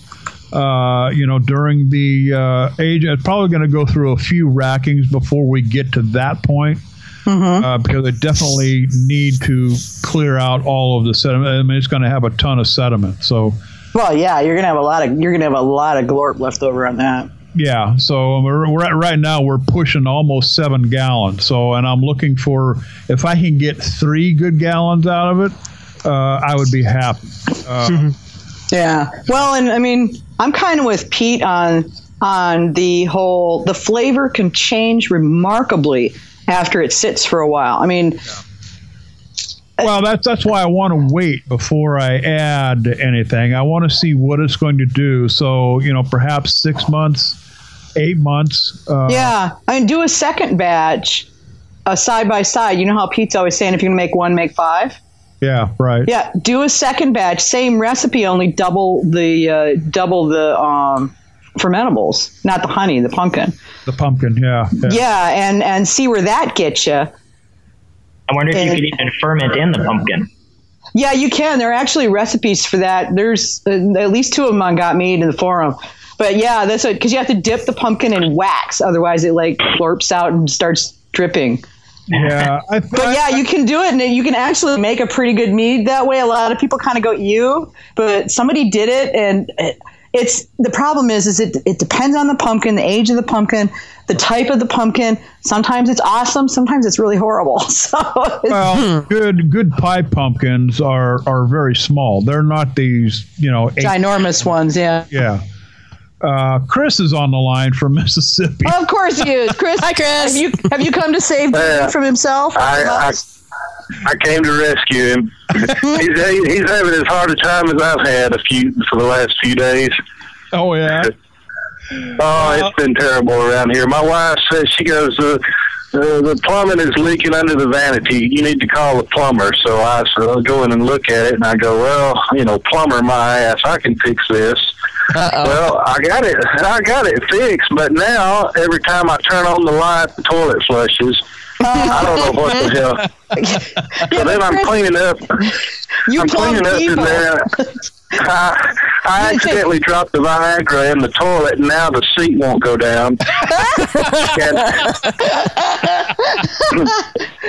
it's been a hell of a few days around here. and, they're, and they're accusing me of drinking. Okay, that's that's, that's, that's hilarious. Yeah, you Oh. you plum people, Chris. I, I don't know. You know, I mean, it's it's a little different than the I'm- bathroom. I- I'm going. Uh, I'm I'm going with the same deliverance for the for the theme. Yeah. The dueling banjos. Oh yeah, yeah. Yeah, If directions to your house include when you hear the banjos turn right, you might be ready. uh, the uh, ladies and uh, Chris, uh, the only the only drawback to playing that kind of music, I can play music, but I cannot play copyrighted music. Yeah, we know. in big It's, trouble we can dream. it. Dream. It's, I'll record you something. I grew up playing the banjo. I was gonna There say, go. yeah, Chris, you want to get us some banjo music we can use when we get into the weeds? Yeah, Yeah, we can do that. I'm I'm in the heart of banjo country. there you go. Cool. That that could be that could also be my theme music because I do live in the weeds. You know, there'll be four Yeah. dogs that die if my porch collapses. There's at least there's an old truck that doesn't run in the yard that you find when you mow the grass. Um, oh, and you have to turn off the paved road to get to my house. So, Yeah, that's right. I yeah, got so a Jeff, question Jeff for Foxworthy JD. would love me. Yeah, Uh, why why did you why did you add the acid for any purpose other than flavor? because the pH went up to 4.9 and I panicked and I knew from working with my traditional Oscar had me add the malic and tartaric. He said stay away from citrus, uh, which I did. So, you know, I'm thinking I did everything right. I, I brought it down to 3.4 or, th- or 3.5, uh, you know, where it's supposed to be. So, but Hmm. like uh, now you know here again now the apple i mean we and we used uh, fresh pressed apple juice which has a tart taste to it anyway so part of that tartness i'm sure is coming from the apples uh, but i think the rest of it is coming from i mean you know it took 308 grams of acid to bring it under control uh, Uh, Well, I'll, I'll throw my I'll throw my two cents in, and Vicky can correct me, AJ, or um, Pete, or whoever if I if they think I'm wrong about this. Um, but the way I approach that, uh, you know, you've got your acid additions, which will bring the pH down. You've got your carbonates, which will bring the pH up if it's too low. Right. Uh, I, I will always add the carbonates to bring it up into the safe range. I will not add acids to bring it down into a range. Um, I add acids for flavor if need be. That's my take on it. So I'm, you know, that may not be how everyone else does it. That's Uh, how I I'm do a it. lot more. I'm a lot more concerned about keeping the pH up into the normal range than I am keeping it down into the normal range. Exactly. Because So I honey's, adjust upwards. honey's its own acidity and also Mm-hmm. fermentation causes acidity. Now, I was curious, JD, at what point Oscar told, with your traditional, did Oscar tell you to add acidity to it uh, while it was we- fermenting or was it afterwards? no no no while it was fermenting Okay. yeah hmm yeah and that- Well, it may have been something with the yeast you were using that he knew about that I don't. But uh, you know, that's like I said, as a general rule, that's how I do it. I, I adjust upward. I don't adjust downward. yeah Yeah, Um, I'm, I'm kind of. I mean, I rare only rarely add acid or carbonates. I tend to work with the yeast and the fermentables and go with that so far. And a lot of that may have to do with the type of types of meads that I tend to make. I haven't really needed to, but I'm kind of with Chris and with Pete on well, and AJ for that matter on this one. Acid's the last thing. I only put it in there if I need it. And I've been known to use um, citrus to do that. Yeah, I have a couple of recipes that I developed before I knew that honey itself had acidity to it, so they work, and I'm not screwing with them now. But for the most part, yeah, I um, I'm far more likely to need to add carbonate rather than um, rather than adding acidity because I know as soon as the yeast gets its hands on things, it's going to drop the pH. And probably too far, but I mean, I do use a couple of fruits like uh, red currants that do have a tendency to drop the pH too low to start with. But also on, on that same note, uh, when I do, well, I hardly ever add acid additions anyway. But when I do, I certainly don't do it by the numbers or by the pH. I do it by taste. So that Okay. that's another that's another thing too. Like Yeah, I said, I really don't I really don't care about it being on the upper end. I care about it dropping too low. Yeah.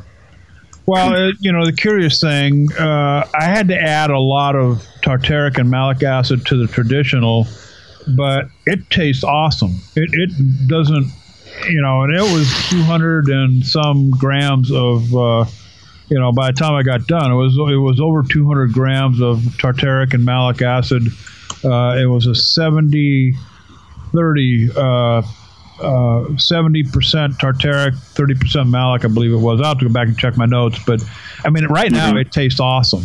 I mean, it tastes awesome. It doesn't have near the pucker power as this pumpkin thing I've got going. So I'm sure that the acid addition uh, really impacted because the apple juice, like I say, is tart to begin with.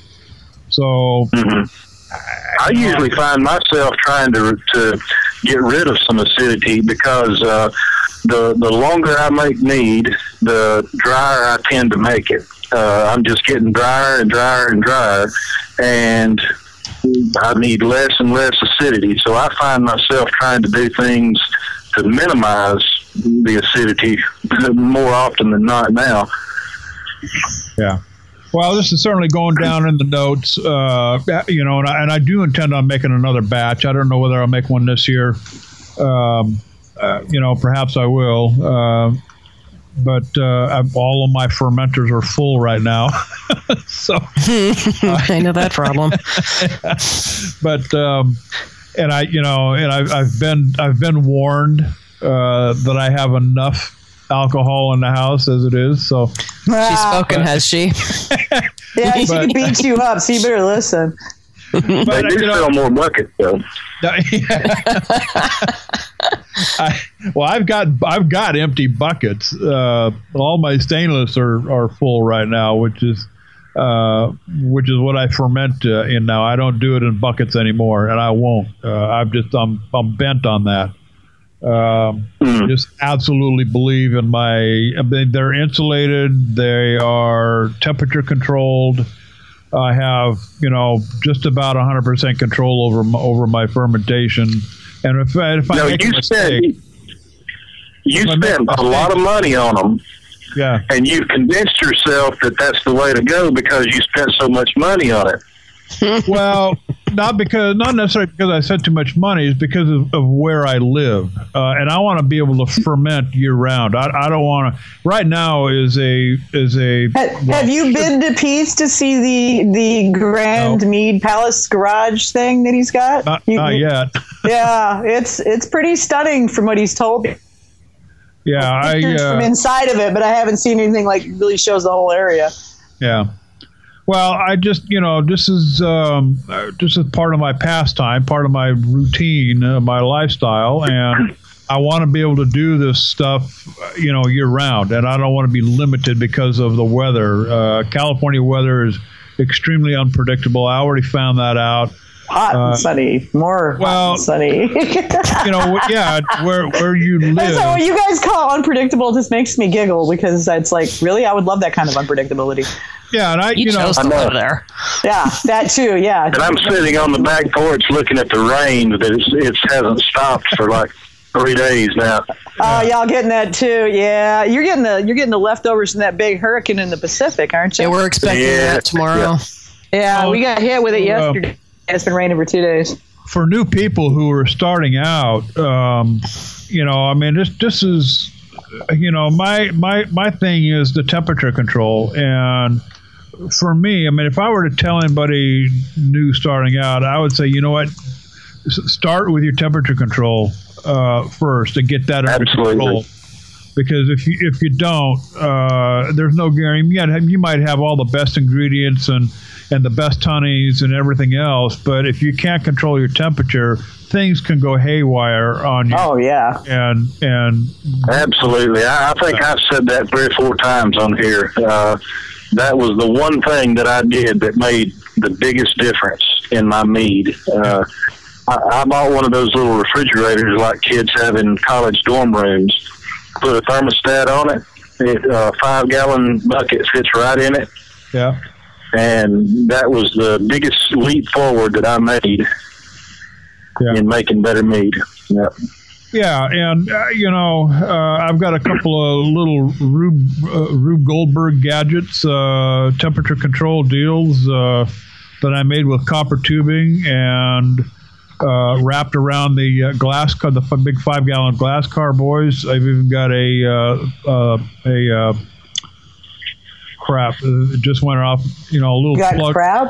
No, no, no. It's it's it's a it's a thermo because it's digitally controlled.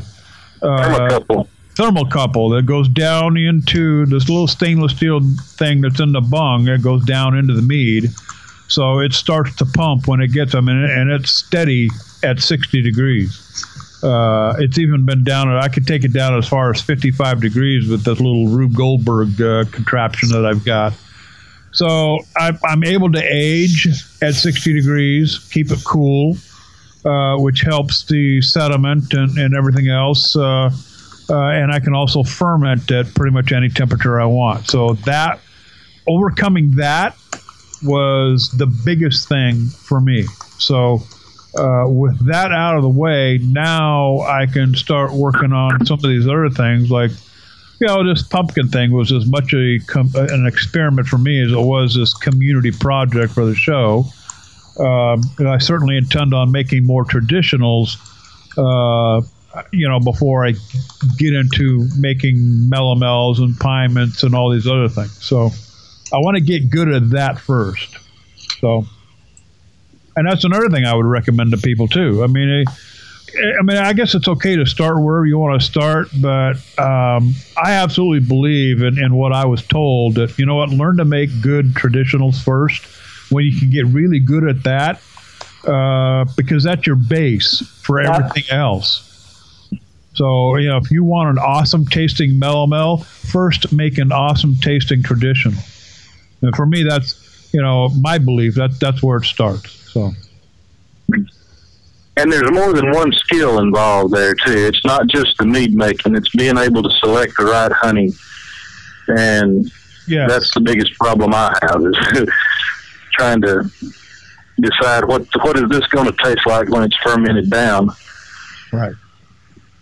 Yeah. So uh, the pumpkin project, uh, you know, it's it's struggling, uh, and I know that uh, over the last four or five days, I haven't put anything in the notes because not a lot really has been happening with it. Uh, the SG has come way down. Uh, it's still fermenting, however. I'm not quite sure how far this is going to go. The yeast that was used was D21, um, 16 grams of it, and um, I, you know I, I thought it would stop fermenting somewhere around maybe 030, 025, uh, but it's not. It's still going.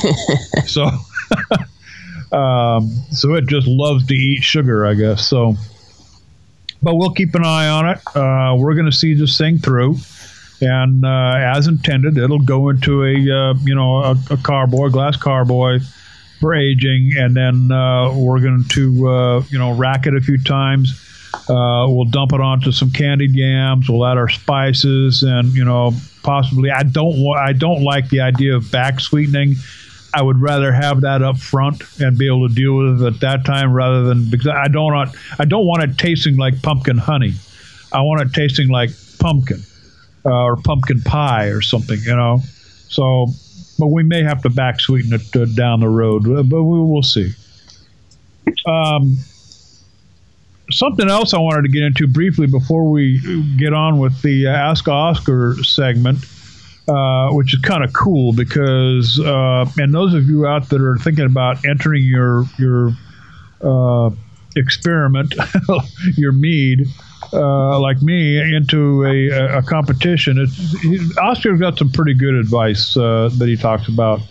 But um, I thought for a minute, you know, name that nutrient, and are they really all created equal? That's a, I mean, you know, ladies, it's kind of a, a quandary for me because you know I, I've got two local, actually three local brew shops in my area that I that I go to, and all of them have different nutrients from different uh, you know people. None of them, however, have the Firm Fermaid brand, but they all seem to have this Brewcraft, LD Carlson, Fermax. Uh, this max, that max, uh, you know, one called well, Superfood. Um, are they all the same thing, or are there very distinct differences?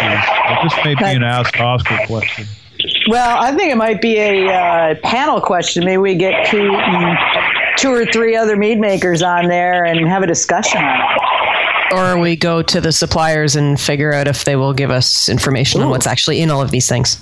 Or we could bring them in and let them talk about their stuff. Yeah. That'd be an idea too.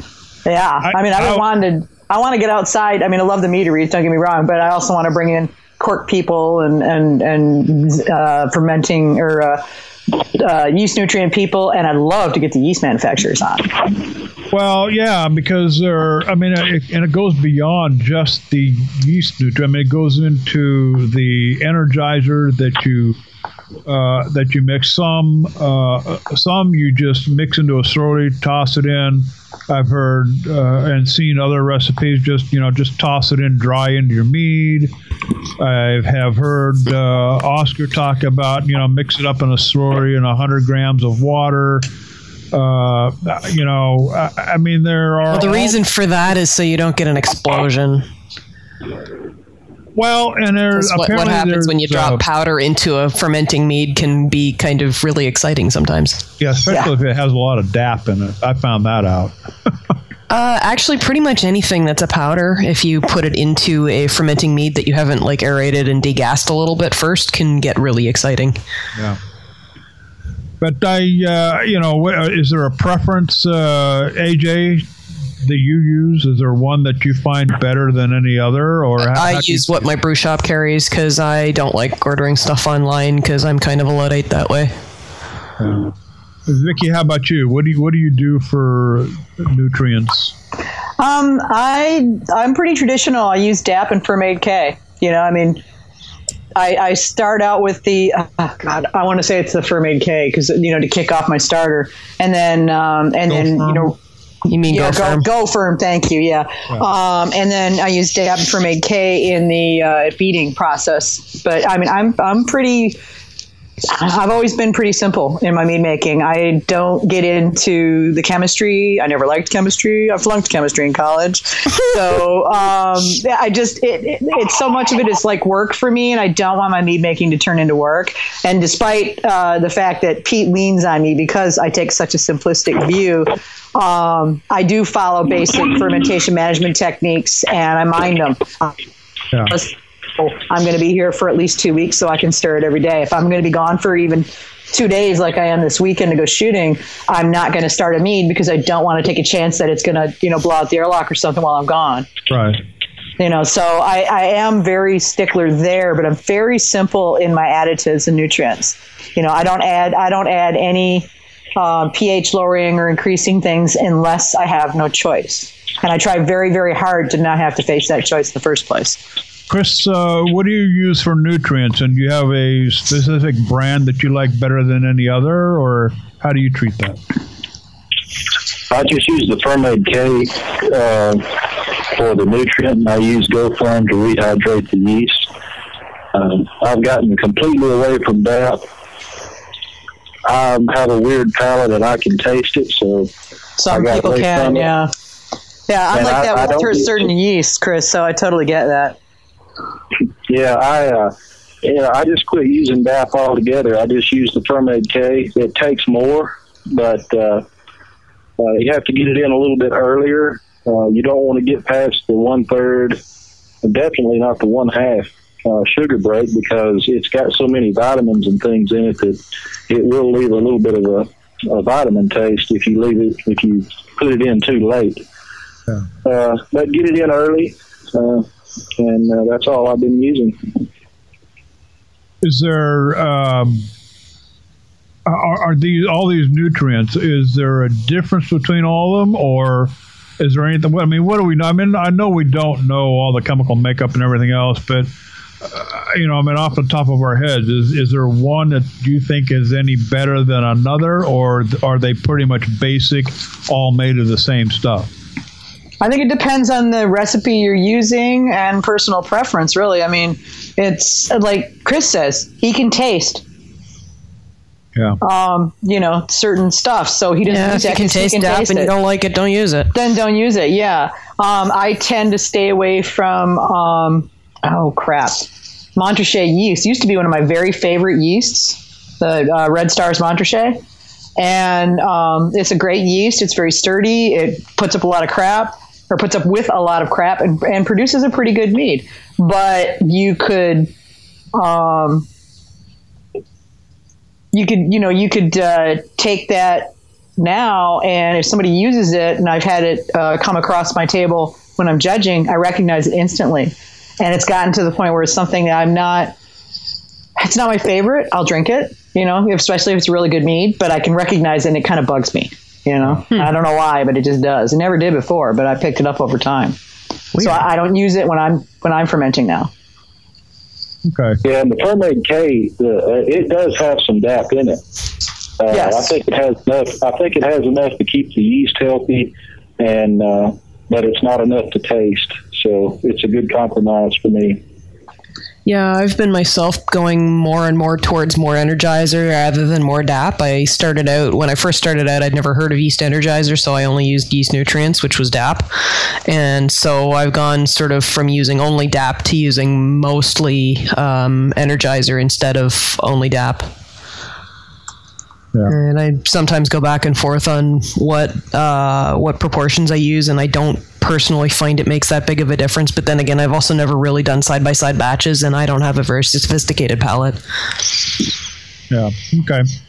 Well, and this, uh, you know, on the on the uh, off chance that we might be able to get uh, Oscar in on a live session, this might be a pretty good segment for, uh, uh, you know, to run through with him uh, and get a little deeper into it. But uh, Vicky still would like to talk to, you know, some of the manufacturers uh, and have them explain their product to us and, uh, you know, uh, learn more about it for sure.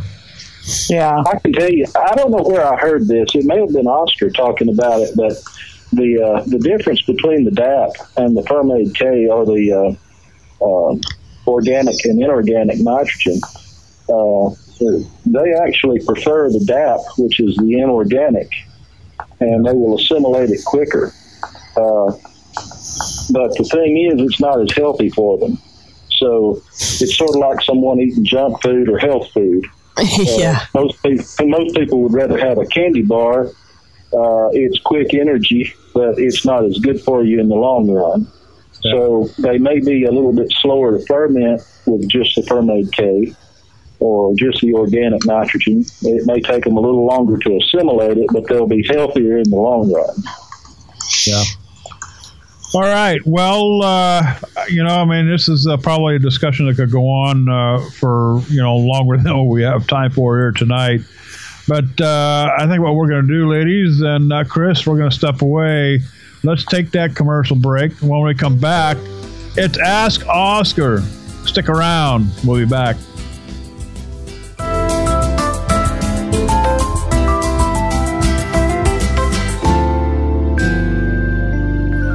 If you're a mead maker, you need gotmead.com. It is the absolute best and most complete resource for mead making you will ever need. The forum consists of recipes, discussion on equipment, techniques, and methods, complete with its own batch calculator. Gotmead.com offers everything you need to start making mead today. And for just $25 a year, as a patron member, you'll have access to proven award winning recipes, fermentation management, equipment discussion, and a whole lot more. Gotmead.com. Sign up today. If you're a mead maker, a book you need to have on the shelf is Mad About Mead by Pamela Spence. Look for it, grab it if you can. It's been out of print for a while, but if you can find it, add it to your library. And while you're at it, check out PamSpence.com. Pam is an active storyteller, author, community minister, and is the editor for local newspapers in Columbus, Ohio. You can find her most recent book, Glad Rags, Red Panties, Cowgirl Boots, and a Sweet Dress to Die For, at Amazon and Barnes & Noble. Please visit PamSpence.com for more. Hey, this is JD Webb from Got Mead Live. You know, it's all about the mead here at Got Mead, and I have to tell you, I am in love with Fling from Moonlight Meadery. The way they balance the tartness from the rhubarb against the semi-sweet strawberry and orange blossom honey is just amazing. Do yourself a favor. Go buy some Moonlight Meadery meads now. Visit them at their online store at moonlightmeadery.com forward slash store or ask for it where you shop. Demand it where you shop. Ask for Moonlight Meadery meads. Growing up in a culture where home winemaking was a way of life, Sergio Moutela naturally began making wine himself as an adult, finding his way into brewing beer and eventually his discovery of mead. Earning numerous mead making awards, Melovino opens its doors, becoming the first meadery in the Garden State. Featuring 20 different craft meads with amazing variety, Melovino is the fastest growing meadery in the country. Melovino offers tastings and tours every weekend, and all of their meads are available online, shipping to 22 states across the country. Go to melovino.com and book your tour and tasting today. Located at 2933 Vauxhall Road near the rear of the Millburn Mall in Vauxhall, New Jersey. melovino.com. Coming Oh, back. coming back. Sorry. Co- coming back. We are back. Hey. Some of the uh, I, one, I, I swear, one of these days I am just going to accidentally leave the record button on, and And I will so kill you. I'll send. You do know that Pete's my like he's my Croatian hitman, right? You know this, and he lives like thirty minutes from you. All I got to do is pick up the phone, man. Pick up the phone. Do Yeah. not taunt Vicky, JD. You should know better. I will bring the wrath of Croatia down on your head. You don't want that, trust me. You could do a, a behind the scenes edition. I- yeah, that's I got right. Plenty of that. Yeah. Yeah, I- yeah, got got me. Yeah, if he's been recording this stuff, we got Yeah, got me. yeah. Pirate got sessions. me the uh, the outtakes. You know that could be really fun. Pirate sessions. Yeah, What do we we, talk about when uh, we think you're not listening? we we were going to launch right into Ask Oscar uh, after the break, but during the break, Vicky reminded me that we needed to do a shout out here uh, before we. I Get, holla. go ahead, Vicky. Yeah. Um. All right, Kuda. Uh, Hamish, you got to tell me one of these days how to pronounce your your forum name. Kuda Pukat, and you can beat me up later for saying that wrong. Hamish in the real world, and it's uh, K U D A P U C A T on the Got Mead forums, gave us a uh, a shout out for the Eltham and Eltham and District Winemakers Guild. It's the Australia's largest amateur wine show, and it is going to be no uh, 15th of November. And uh, I've put a link on the page for this show leading to the uh, to the website, which is amateurwine.org.au, and it's going to be in. Um, looks like it's going to be in Boleyn and I'm sure you Aussies know where that is because I don't. But anyway, it is the Australia's largest amateur wine show. So if you're down under or you're going to be down under, go check us out because there's going to be over 500 wines available for tasting. Uh, there's going to be a separate boutique professional class, which should be interesting. Hamish, you got to let me know who enters that. And um, they're going to have uh, gold medal and major award winning uh, wines on the tasting. They're going to have artisan cheese sales, artisan olive oil sales, and samples for both of those. And uh, they've got uh, really reasonable entry fees. And there's also even a souvenir wine tasting guide you can take with you. So lots of good stuff. Uh, it almost kind of sounds like the Mazer Cup Down Under, which I think is super awesome. I'm so glad to see you guys doing this kind of stuff. And uh, you know go go see it. The the link is on the page. It's amateurwine.org.au so um, go see. And if you're going to australia definitely go see. If you're in australia go see Kudu uh, Kudu Putty Cat. Uh, he's actually going to get another shout out later in the show. Uh, I, did, I forgot that Hamish was Kudu Putty Cat or You're so Kuda- good. Kuda- Picked. Anyway, Kuda, hey. he, he, he spelled it out for me. He says Kuda poo shoot or shoot. I'm not sure if it's a hard C or soft C. He says that was really close. So uh, yeah, yeah. I don't speak Australian, so yeah. Okay, here we G'day, go. Uh, Hamish, and uh, hope that plug was good for you. here's Ask Oscar. He's talking about competitions. We'll see you in about 30 minutes.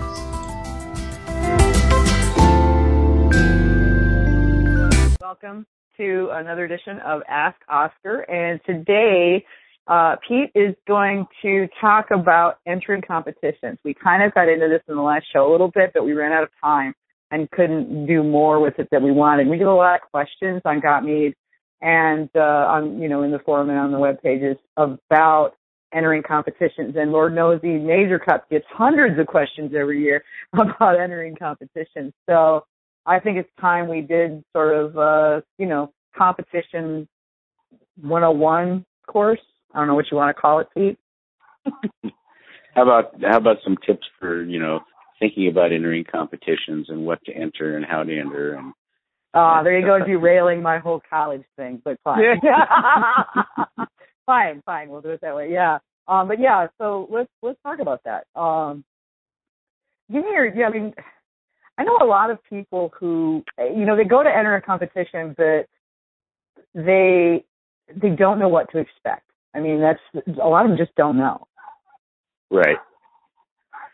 So each competition is generally run by a a brew club or a homebrew club or a group of people or you know an organization and you know most of the most of the homebrew competitions we see here are, are sponsored or ran by a homebrew club or a um, cooperative of several homebrew clubs. I just judged a couple weeks ago a Pacific Brewers Cup out here in California, and uh, that's run by um, several different brew clubs. And each year, one of the brew clubs, whether it's Strand Brewing or Pacific Gravity, um, or any of the other clubs that are sponsors um, of that particular event, um, it's hosted by each one of those in a different place each year. And they do a great job. They've got great people, and we had you know just a great time. And so one of the one of the best things to do if you want to enter competitions is to join one of your local homebrew clubs. Take a look at the homebrew clubs that are out there. Um, they'll usually have like a forum or you know some kind of web presence out there that you can go out there and look at them. Sometimes they're on Facebook, sometimes they're in other groups where you can go out, look at the organization, look at what they're up to. You know, do they have active mead makers? If so, um, you know, get in touch with them, find out what they do. And, and the other thing about it is it's a great place to find out about when competitions are actually going to happen. A great resource because if you've got an active homebrew club, they're going to want to be entering competitions um, that are in the local area and some further off where they can get out there and get points for their club by entering competitions. Um, another great thing about entering or joining a club is that generally there's going to be people there that are going to want to take the BJCP uh, beer judge certification program and also the mead judge certification program. And so that gives you kind of a good view of what's going on, not only with uh, competitions, but getting yourself qualified to sit down and start judging and going through the uh, the learning process and taking the classes that are available to uh, to learn how to judge beer and mead.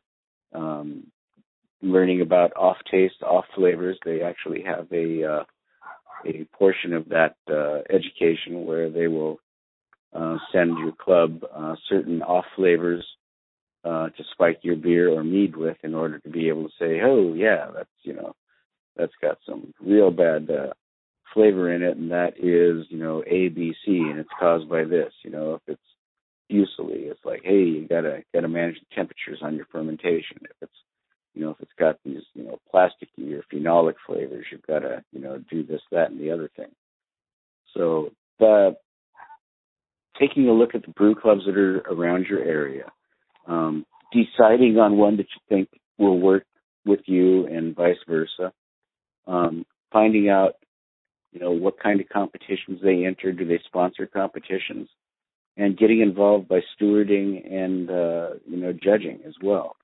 Um, that's one way. That's that's part of getting hep to competitions and what they're all about and and how to enter. Well, how do I actually enter a competition? Well, first you've got to find out where the competition is, and that's why I suggested homebrew clubs. Um, there's also a lot of local homebrew stores out there. So you can go to their website, and a lot of times they'll advertise on the website when there's a uh, homebrew competition coming up. Um, you can go to beertown.org, the American Homebrewers Association, and they have a, a very complete listing of the different homebrew competitions that are out there, where they are, what the entry rules are for them, and so on and so forth. And then you can go to the individual website for each of the competitions and find out what particulars there are. Do they take mead submissions? Do they take, you know, beer submissions? Do they take cider submissions? Once you've identified a couple of competitions, then you want to kind of learn about the competition itself. Which clubs run it? Um, what they do? Do they have um, a separate best of show for beer and mead and cider? Um, is it just one best of show? Do the organizers? Um, I, I know there's a couple of competitions out here in California where it's actually been stated out there in front and notoriously that a mead will never win best of show at this competition. This is a beer competition. Well, probably don't want to enter. Yeah, probably don't want to enter that competition. And so those are the kind of things that you need to know before you enter anything. Um, so you got to do some footwork on that. Uh, get to know other people in the clubs.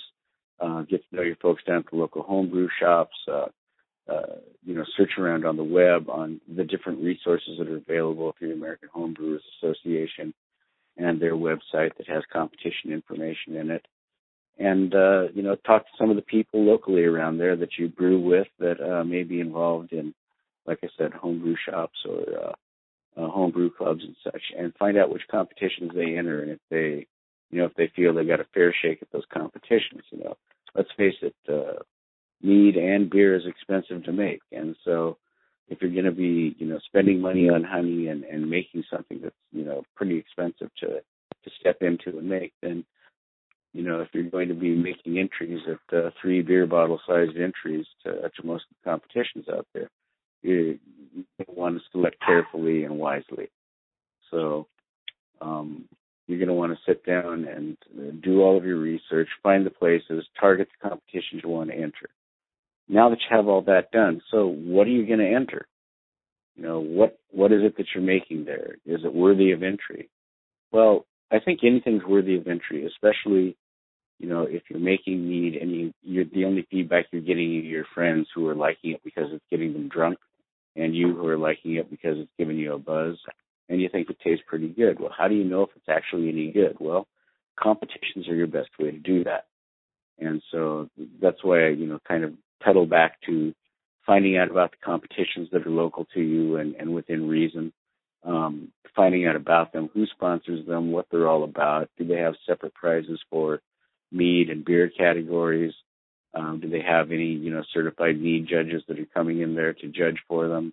Do they have experienced mead judges? Do they have just people who like to drink mead but don't really know anything about it? Um, those are all good things to find out before you enter.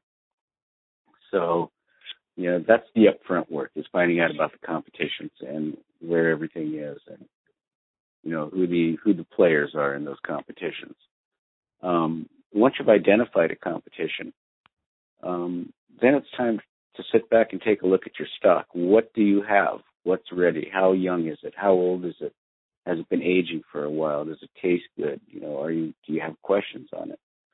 Um, I think a lot of people only enter stuff that they want to win. And I think that's fine for them, but if they want to improve their mead making and get questions answered, then my advice would be to take the stuff that is, you know, you're tasting it going, yeah, there's something going on with that, but I don't know what it is. I mean, I did everything right, at least by the recipe. You know, what is it that is off about this that shouldn't be off? Did I do something wrong with the the fermentation. Was it too hot? Was it too cool? Did I use the right yeast? Did I use the right honey? Did I, you know, use too much nutrient or too little nutrient? Why does it taste like, you know, sulfur? So uh, those are things that you have to run through your head and get an idea of, you know, do I want to take the safe bets and send them in there and you know, get positive feedback, or do you do I want to solve some problems? Do I want to enter the stuff that I feel that I need to improve on and get advice from people who actually know on how to improve it?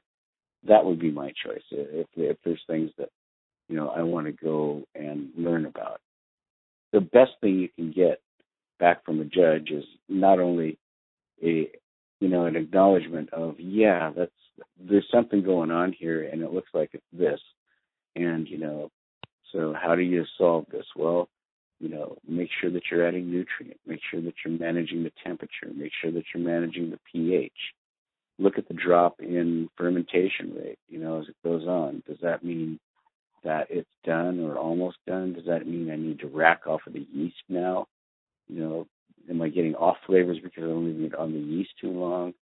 Did I need to leave it on the yeast longer? You know, all of those kind of questions.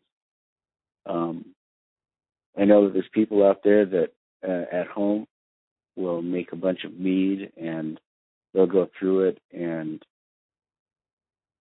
kind of select all of the stuff that they know is good and that's all they're ever going to enter is the best stuff they can in the competition. They're focused on winning a medal or winning a best of show. Um, and that's fine too.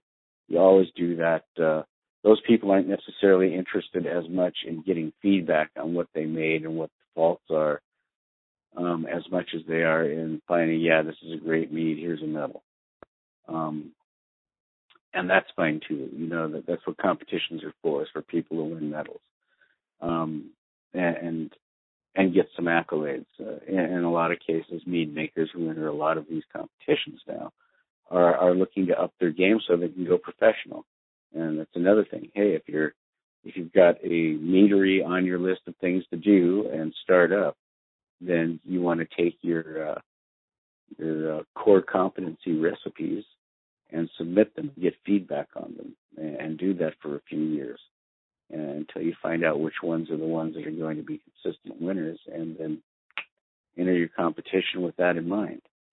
Um, another thing that makes joining a, a homebrew club um, advantageous for people that want to enter competitions is you can take if you've got six meads that you want to enter, you can take those to one of the meetings and say, okay, guys, let's sit down and go through these. Which of these stand a chance of winning a medal and which of these don't stand a chance of winning a medal? So let's go through them individually. You know, I've got a traditional dry here. How does it taste?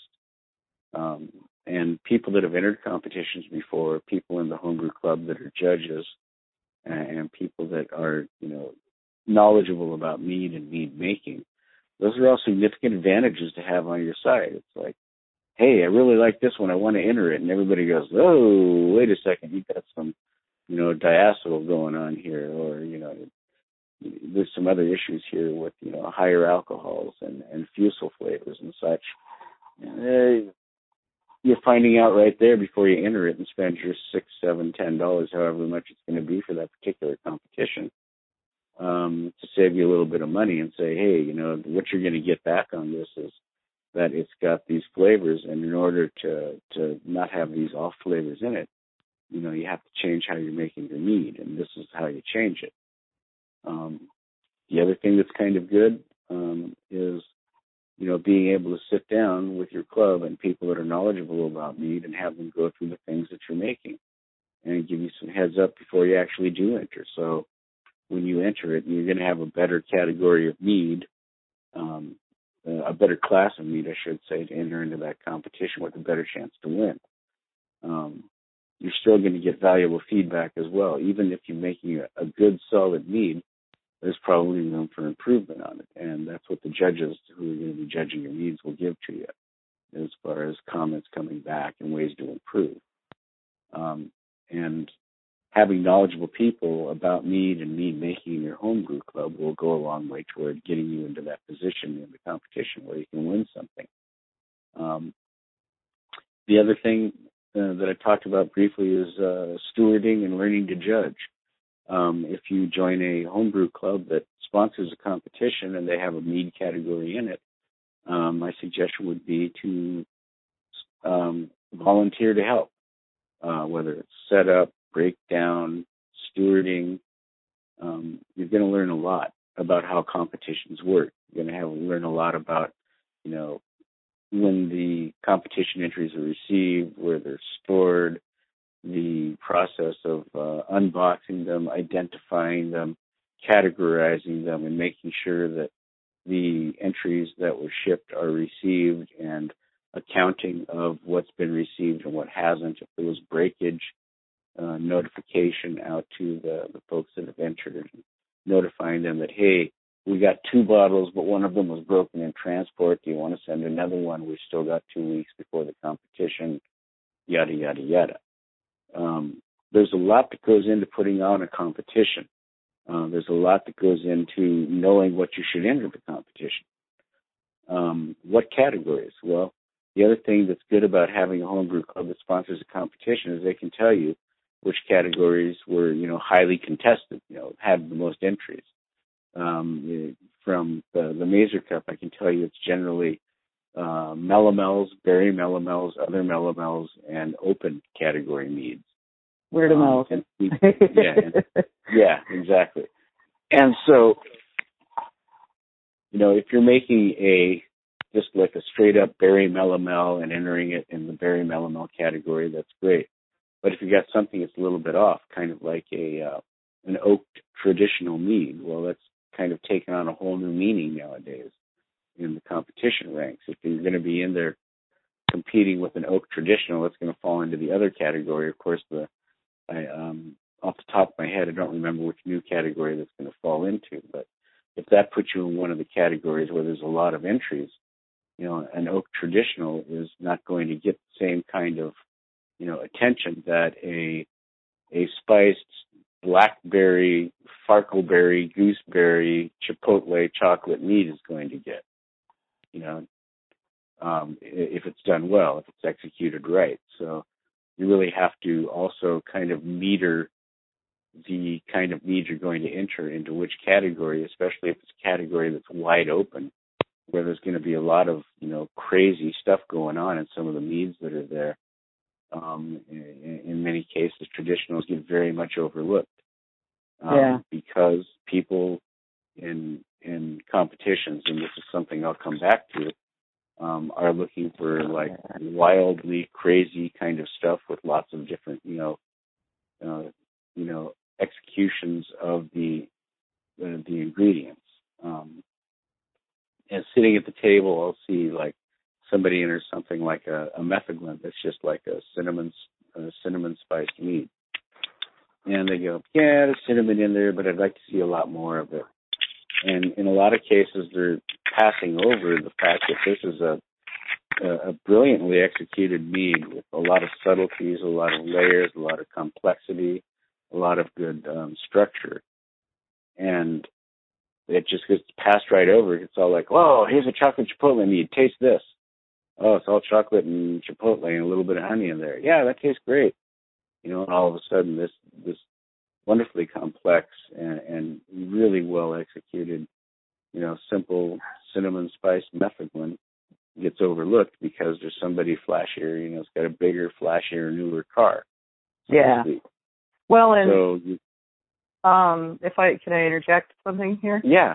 Um, it, it, it comes to mind, and I don't know how many we had a little bit of this conversation last week. Is that remember when you're entering, you're meeting a competition, that all judging is subjective because what people can, what judges are able to perceive and define varies from person to person. What you perceive and define as the, the, the good characteristics and the faulty characteristics of a particular need are going to be different than what I have or what Ken Schramm has or what Andre has. So there's a lot of subjectivity in there, partly due to just people's taste buds reacting eh, eh, to a greater or lesser degree, as well as, especially with newer judges, and honestly with some that have been doing it for a long time too, what you get is the fact that what you personally like, maybe you love a huge chocolate chipotle, flashy, flashy need, and the, the subtle cinnamon just doesn't do anything for you. So it's hard to divorce your personal preferences from from what you're judging. So as a person entering, be aware of that and know that it's you know they're not picking on you specifically they're speaking through their experience their you know subjectivity and their ability to divorce their personal tastes from what they're judging. Right. And you know one of the other things that i see a lot at the tables is in a lot of cases if you if you enter something that's got a lot of ingredients in it then in most cases that I've seen sitting at the judging table with other judges, they're going to like, yeah, they called out cherry and they called out chocolate, and you know that's there, but it's really, really not representing the way that I think it should be. So you get a, a couple of different kinds of judges. You get judges that are good at recognizing subtleties and integration and layers and complexity and structure, and you get judges that if you said that this is a chocolate chipotle mead with raspberry, they want to see all three of those things represented at the same level. And they're not looking for subtlety or structure or layer. It's all like, do I taste chocolate? Yes. Do I taste raspberry? Yes. Do I taste chipotle? Yes. Okay, that's a good mead to me. Um, so you have a gamut of judges there who are looking for things uh, and subtleties and, and really nice, you know, layered integration and complexity, and judges that are just looking to get beat over the head with the ingredients. And this is one of the things about competitions that's kind of tough is you get all kind of judges. Vicki was alluding to uh, subjectivity as far as judging goes. That plays a heavy part. Um, most judges that I've sat with in, in different, you know, homebrew competitions uh, I'll call out the Mazer Cup as an exception to that, is um, while they they appreciate and enjoy a really well executed mead uh, in all of its uh, you know parts and how it becomes a greater the, the, the parts equal um, greater than the sum of the total parts that are into it. They're also looking for you know, hey, he called it out on the on the entry sheet. It's got this, this, this, and this, and I only taste these three things. And if this isn't in it, then I don't want to push it forward. Yeah. Um, and in some cases, they completely miss that these three things combined um, work together to give you this overall flavor and this overall complexity. And so, in, in some cases, judges um, don't really get that. And so, you know, you really, you really have to pick and choose what you enter. If you've got something that's full of subtleties and it's just, you know, a, a wonderful mead, um, it might not be the mead that you want to enter in a certain category because it's not going to be as flashy as some of the other stuff that's in that category, especially in the open category. Um, so just be aware that judges have not only different uh, different views on what a mead should be, but different palates, uh, different approaches to you know what's being entered. You know, if there's multiple ingredients, um, in most cases, judges are going to want to see all of those ingredients represented in, in either equal or supportive roles. And while we're talking about that, let's let's talk about you know what constitutes a, a well balanced mead um, to a judge. And again, it's going to be different for each judge. But for me, um, if I'm judging a let's say a berry category, a berry melomel category, and uh, somebody gives you know, has entered a a blackberry, uh, Marionberry, um, melomel. You know, I'm a lot of people are looking for blackberry flavor, and you know, as as a mead maker and a winemaker, I look at that and go, that's great, and I like the idea of the blackberry flavor, but I'm not looking for mead with blackberry juice added to it. In other words, um, having the blackberry flavor in there through the primary and into the secondary fermentation, it's going to be different than fresh blackberry. So a lot of judges are looking for fresh blackberry flavor. I've heard the comments before at the table. So like, well, this doesn't really taste like blackberry. It tastes more like wine. Well, hey, if you ferment hmm. blackberry juice, it's blackberry wine. Yep. And ferment blackberry juice and mead, it's blackberry mead with, you know, hints of that blackberry wine kind of character. Yeah. So you, as a judge, you have to step back and say, well, yeah, this is, you know, this is a this is a product that was fermented with, you know, honey, and so does that mean it's necessarily going to have a fresh blackberry taste. Not necessarily. Is it great when it does? Sure. Is it bad when it doesn't? No. It, it's up to the to the individual judge, and so that's where, as a judge, uh, you see a conversation moving in that direction. You have to take a step back and say, "Listen, um, we don't know what the fermentation process was here. We don't know how they did it. We don't know if they just added juice to it in the secondary, and that's why it tastes like fresh fresh blackberries or not. Mm-hmm. You know that that's not something that we need to use as a criteria as much as you know what what level of quality is this mead. Um, do the different aspects of it, the fermented portion flavors of the blackberry and fresh flavors of the blackberry, do they integrate? Do they bring structure and complexity? Do they bring a nice complex kind of wash along the palate? Is there a nice long finish? What's the mouth feel like? Is it hot from alcohol? Is it is it prickly or tart from the acid in the fruit? You know, are those things all in balance? And so it's very difficult for people who aren't trained as judges and who don't have experience as judges to really, you know, suss that out through the competition and through the judging process. So it's uh, you know one of the things you have to be aware of when you're entering is what does my mead taste like? Is it a big blackberry bomb? It'll probably do pretty well. Um, is it more subtle? Are the flavors of the blackberry less out there in front? Um, uh, is it uh, you know well integrated with the honey? And that's kind of the problem in a lot of competitions is that things that are executed really subtly and done really well and have a lot of layers of complexity to them, um, I haven't seen do as well as the big obvious hit somebody over the head with a bat kind of flavors. And so I really I have, I have to say that some of those big hit you over the head with a bat flavors are some of my favorites, but that doesn't necessarily mean that they would pull, you know, top marks in a competition. But yeah, and I think this ties back a little bit too for the entrance, the person who's putting the mead in, is and, and we had this come up and he actually contacted me after the show. The um gentleman who was asking about I'm not even sure what I'm tasting. You know, I know I taste something, but I can't put a name to it.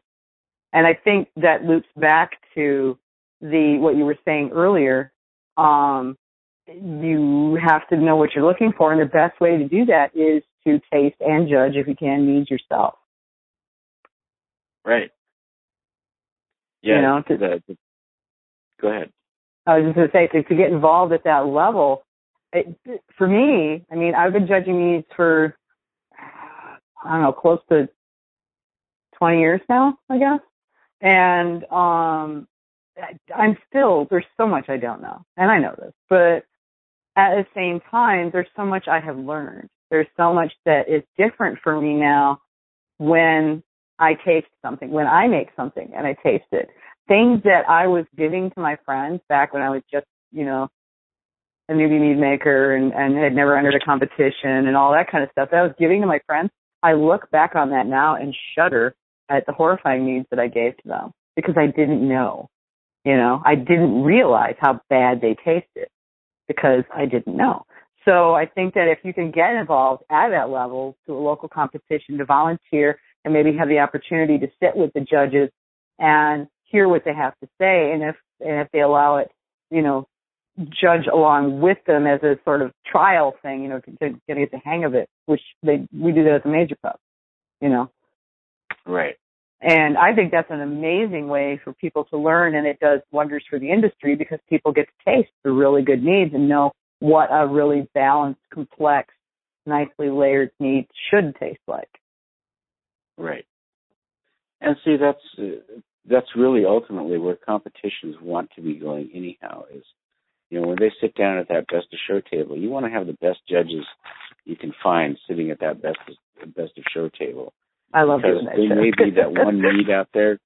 There may be that one mead out there that is just such a well executed mead that it's it's made it through the medal rounds and deserves to win best of show, but you know, you may have somebody else out there that's just going to stick to their guns about, you know, having that, you know, that pomegranate vinegar, you know, kind of uh experimental mead out there. They just really like it because it's weird.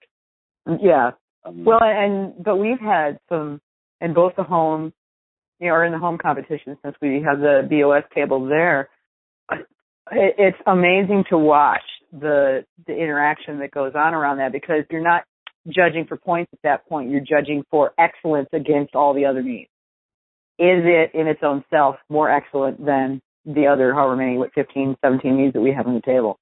So, you know, to to hear that conversation and what they pull out to use as their I think this is the best one because is really fascinating, I think. And, and having been there myself a few times, it's been a it's been an amazing exercise in learning and knowledge and just expanding my perception around what works and what doesn't work. Not to mention getting to taste, you know, a couple dozen meads that are all at the top of their game. Yeah, the uh, the quality of the stuff on the table is really going to be what you're looking for, and you know that's why it's been really great at the Mazer Cup to have you know Ken and Andre and uh, Julia. Fairbrother and Susan Red and Julia and you know a number of other judges that we've had sitting down at the best show table. Uh, Ryan Thomas, who's uh, runs our home committee now and runs the home competition as well. He's, he's very well versed in mead and mead making and the subtleties that you run into. And I think this year, um, when we sat down at the best of show table for home, we came up with a really a really well executed mead that had all kinds of great stuff um, going for it. It was a sparkling strawberry off dry mead, if I remember correctly, Mm-hmm. and it was It was good. It was just wonderfully done. I mean, it had the seed astringency was absent, which is excellent. Uh, absent, uh, and I mean that in the, the way that it was absent in the the unfavorable uh, way that it presents in a lot of strawberry meads, but it was there adding complexity. Um, it was creamy. It had great fizz. It had great strawberry character. It had a wonderful color. Uh, It was just a, an extremely well executed mead, and so we were very, very happy to see that.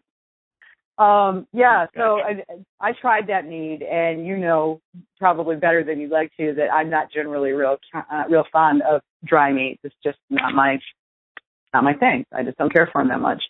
I tasted that one, and really, you know, I agreed with all of you guys. It was an amazing mead, but more for me too was that I really liked it. Yeah. You know, and that I was surprised at that. I wasn't expecting to like it. You know, I was expecting to be able to see the excellence of it, but not really care for it personally. You know, and and I saw that it was a good mead even personally, and that is, I think, when you hit the pinnacle of your game when you've got people saying, "Well, you know, I don't even like blah blah blah type of mead. This is amazing." Yep. You know, and they say that from from the place of like, not from the place of uh, you know of objectivity and, and judging the technical aspects of it. So that's that's I think is pretty cool, and that's what you want when you're creating a mead with an eye to possibly entering into competition. Is not do your friends like it, but do people who are knowledgeable about what a good mead tastes like also saying that it's good. Right. And so, You know, my friends have told me, "Oh man, that's amazing," and I go back and look at that now and think, "My God, that was terrible. What were they saying?" Because they didn't know. right. You know. Because they didn't know exactly. It was sweet Yeah. that got them drunk, so that was Well, good. That and then they, I, they were my friends and they were trying to be nice. So you know, yeah. I mean, that's exactly. you know, friends do that sort of thing. So don't go with just that. Get some people who have some background, who've got some skill, and maybe people who have meddled themselves because they'll know what a good mead looks like, tastes like. You know. Right.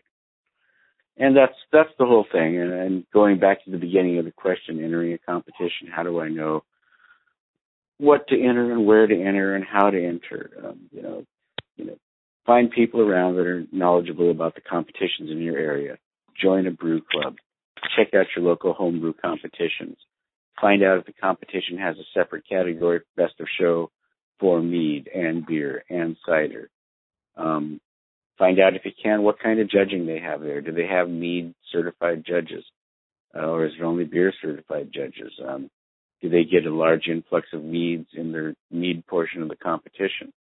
Um, sit down with the brew club that you decided to join and test your meads before you enter them. yeah, this one should do well. This one should do well. Yeah, this one needs some more work here, here, here, and here. And so enter with that in mind. You know, putting putting your best foot forward, but at the same time looking for ways to improve and looking for the feedback because that's what you're going to get that's invaluable on the Oh, score yeah. sheets is the feedback from the judges. Yeah. And if you're not And getting if you're, if you're not ahead. getting good feedback from the judges, you need to let the competition know. Yeah. And if you're asking people for their opinion, man up and take it as positive criticism for which it's intended. That's the big thing. I see, I have seen people and have actually had people email me later because, you know, our names go on the judging sheet. And this doesn't happen often, but they're like hurt. It's like, I gave you my honest opinion. I'm trying to help. And that's all those most judges are trying to do is to help you move to a place of making a better brew, you know, mead, beer, whatever it is, and help you get to that place. I mean, some of the comments I got back from the one and only time I've ever entered a mead at the one at the original Mazer Cup in Michigan, and it it came back and uh, lots of comments on the judging sheet. Not very many of them positive, but all constructive. And I learned from that. You know, I mean, yeah, it stung a little bit, but I also, when I sent it in, kind of knew it really wasn't all that good. You know, I just wanted somebody else Right. to tell me where was I on the scale of horrible versus, you know, you should hang on to this. So it's that's the big. Yeah, I mean, I when people ask me to give them opinion of their mead, I flat out first question I ask them is, do you want me to be nice or do you want my real opinion? Which may be nice, but it may also be critical. I don't know. And more often than not, they go for accurate rather than friendly. You know. Yeah, they want constructive, helpful criticism, and that's that's Yeah. what it's all about. And so, you know, identify you know, your target competitions, identify the lead that's best to enter in that competition, uh, enter it, and look for helpful feedback from the judges. And that's you know the primer on entering competitions 101 from from me as far as things that I know. Other people have different opinions. This is just my opinion. It's not the best. It's not the worst. It's just mine. and you know, I think it's a good it's a good basic policy to follow. I mean, a lot of the stuff you had there, I think there's quite a few people that would agree with you. So, you know, get out there and don't be afraid to enter your stuff. It's good to find out. It's good to get feedback, and uh, it lets you know if you're on the right track with that mead, or for that matter, with any mead, because that's the you know the only way to to to, to move forward to make a better me is to figure out what's not working and change that. Right. And make sure to enter the Mazer Cup. Yes, definitely enter the Mazer Cup. You won't be sorry you did. Um, all right, so guys, that is for one one of our shorter Ask Oscars since we started doing this. But uh, thanks, Pete. I really appreciate you taking time out of your Friday morning to come in and you know give us some feedback and some information, and we'll, Happy to do it. yeah, we'll do something even more interesting next time. There you go. All right. So thanks very much and uh talk to you soon. And you know, if you do get bored of a Tuesday night and just want to pop in and party with us, you are you know you're always welcome. Yeah. Okay, cool. Yeah, in your copious spare time on Tuesdays, yeah. There you go. All right, Vicky. I'll talk to you soon, man. All right, Pete, thanks. Take care. Bye bye. All right. Bye bye.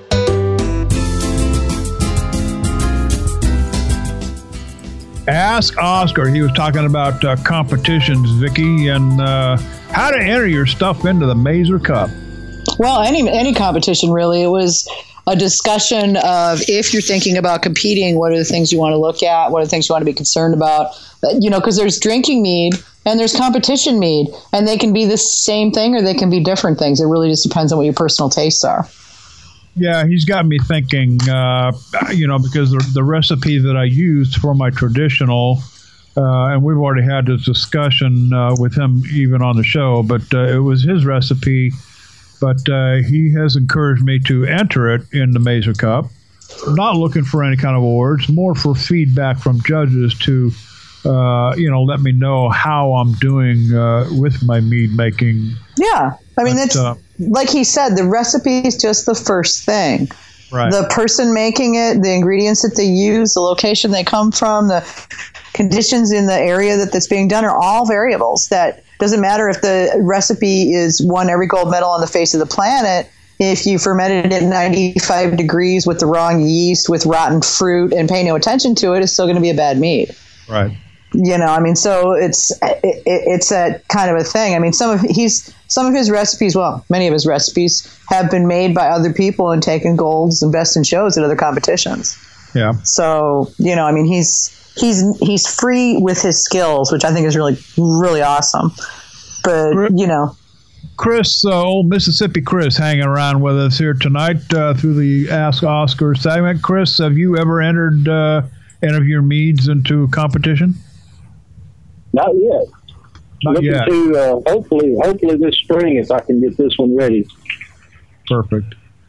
Outstanding. Well, hey, uh, as we wrap the show here tonight, uh, big thank you to uh, Casey Stuck from uh, Missouri, uh, down there around St. James, uh, Eagles Landing, and uh, what was the other one called? Uh, Just, just to taste Just was this Taste. oh, that's their uh, their bistro brew pub uh, uh, mead place with tons of and if you if you haven't been there they've got a huge selection of wine um, they've got their mead they've got a huge selection of beers and they've got food and they hook up with local other local food and uh, beverage vendors to create a really awesome experience. So if you get down to that part of missouri it's very well worth a visit.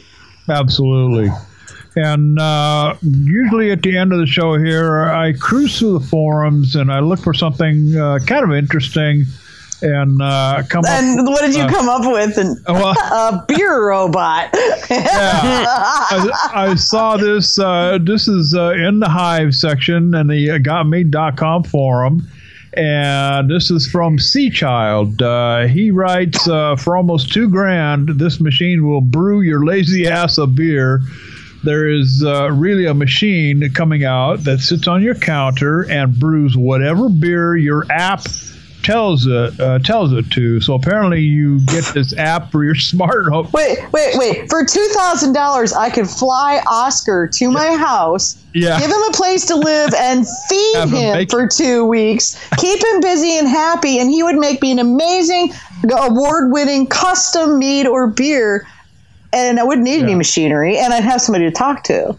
Well, Sea uh, goes on to say that uh, you know you could go out and spend a hundred bucks on you know on the ingredients after you had the equipment and uh, you, of course brew your own beer. But uh, I thought that was pretty interesting, and he's got a link in there. You can actually go see this little thing. That, that turned up on one of my feeds from one of the other guys that does a mead. He does a mead sort of newspaper thing online, and I got a link on the Twitter feed about it today. And the first article was about that that thing.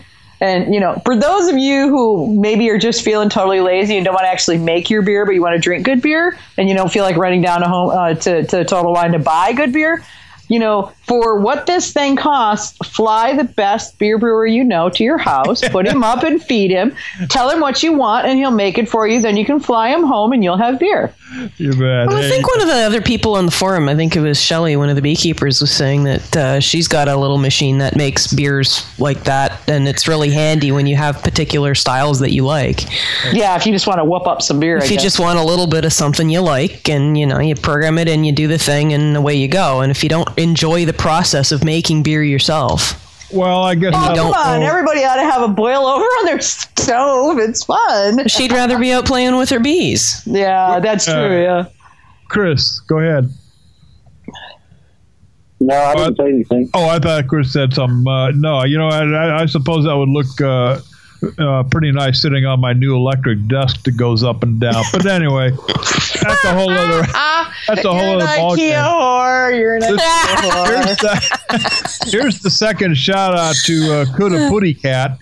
Uh, in uh, and and this is a Hamish uh, for those of you that don't know. Yeah, Hamish is his real It life took me name. three weeks to get my name right. Don't worry about it. he's got a post in the post your labels here thread in the uh, in the hive section and there's a photo a giant photo of what looks to be like a joe's ancient orange uh, uh, and I mean it- it's it's got the oranges in it, so suspiciously uh, looks like a Joe's Ancient Orange, something uh, along the lines of a strawberry.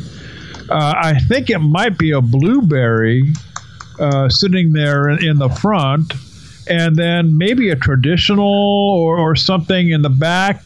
But I'm not worried about those. I want to know what's in the little one in between all of them. He's got this little flip top bottle uh, that's obviously secreted away in this little brewing chamber that he's got, and I want to know what's in that one. So, uh, kudos. I'm asking him. I've got him on. I've got him on Skype right now. if you're still up, He may be I listening. I'm I, not I've sure. got a. I Go do have a question for you guys. Uh, what is the oldest Joe's Ancient Orange that you've had? I have one still in Oh, that's bottle from my very first batch. I haven't tried it yet. I figured I would probably try it on like its 10 year anniversary or something like that. But I've got one I 375 ml of my very first batch of Joe's Ancient Orange. Okay. Oh, okay. The uh, little bitty bottle is a red gum chai bochet, and I'm getting a bottle of it.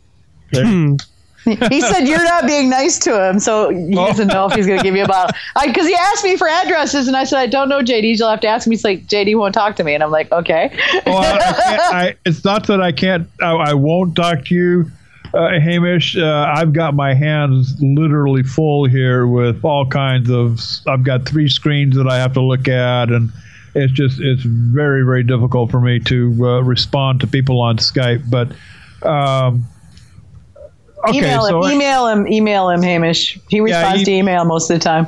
yeah, email me or uh, leave me a message on the forum or something, and I'll be happy to get back to you. JD's on Facebook too. Oh yeah, yeah.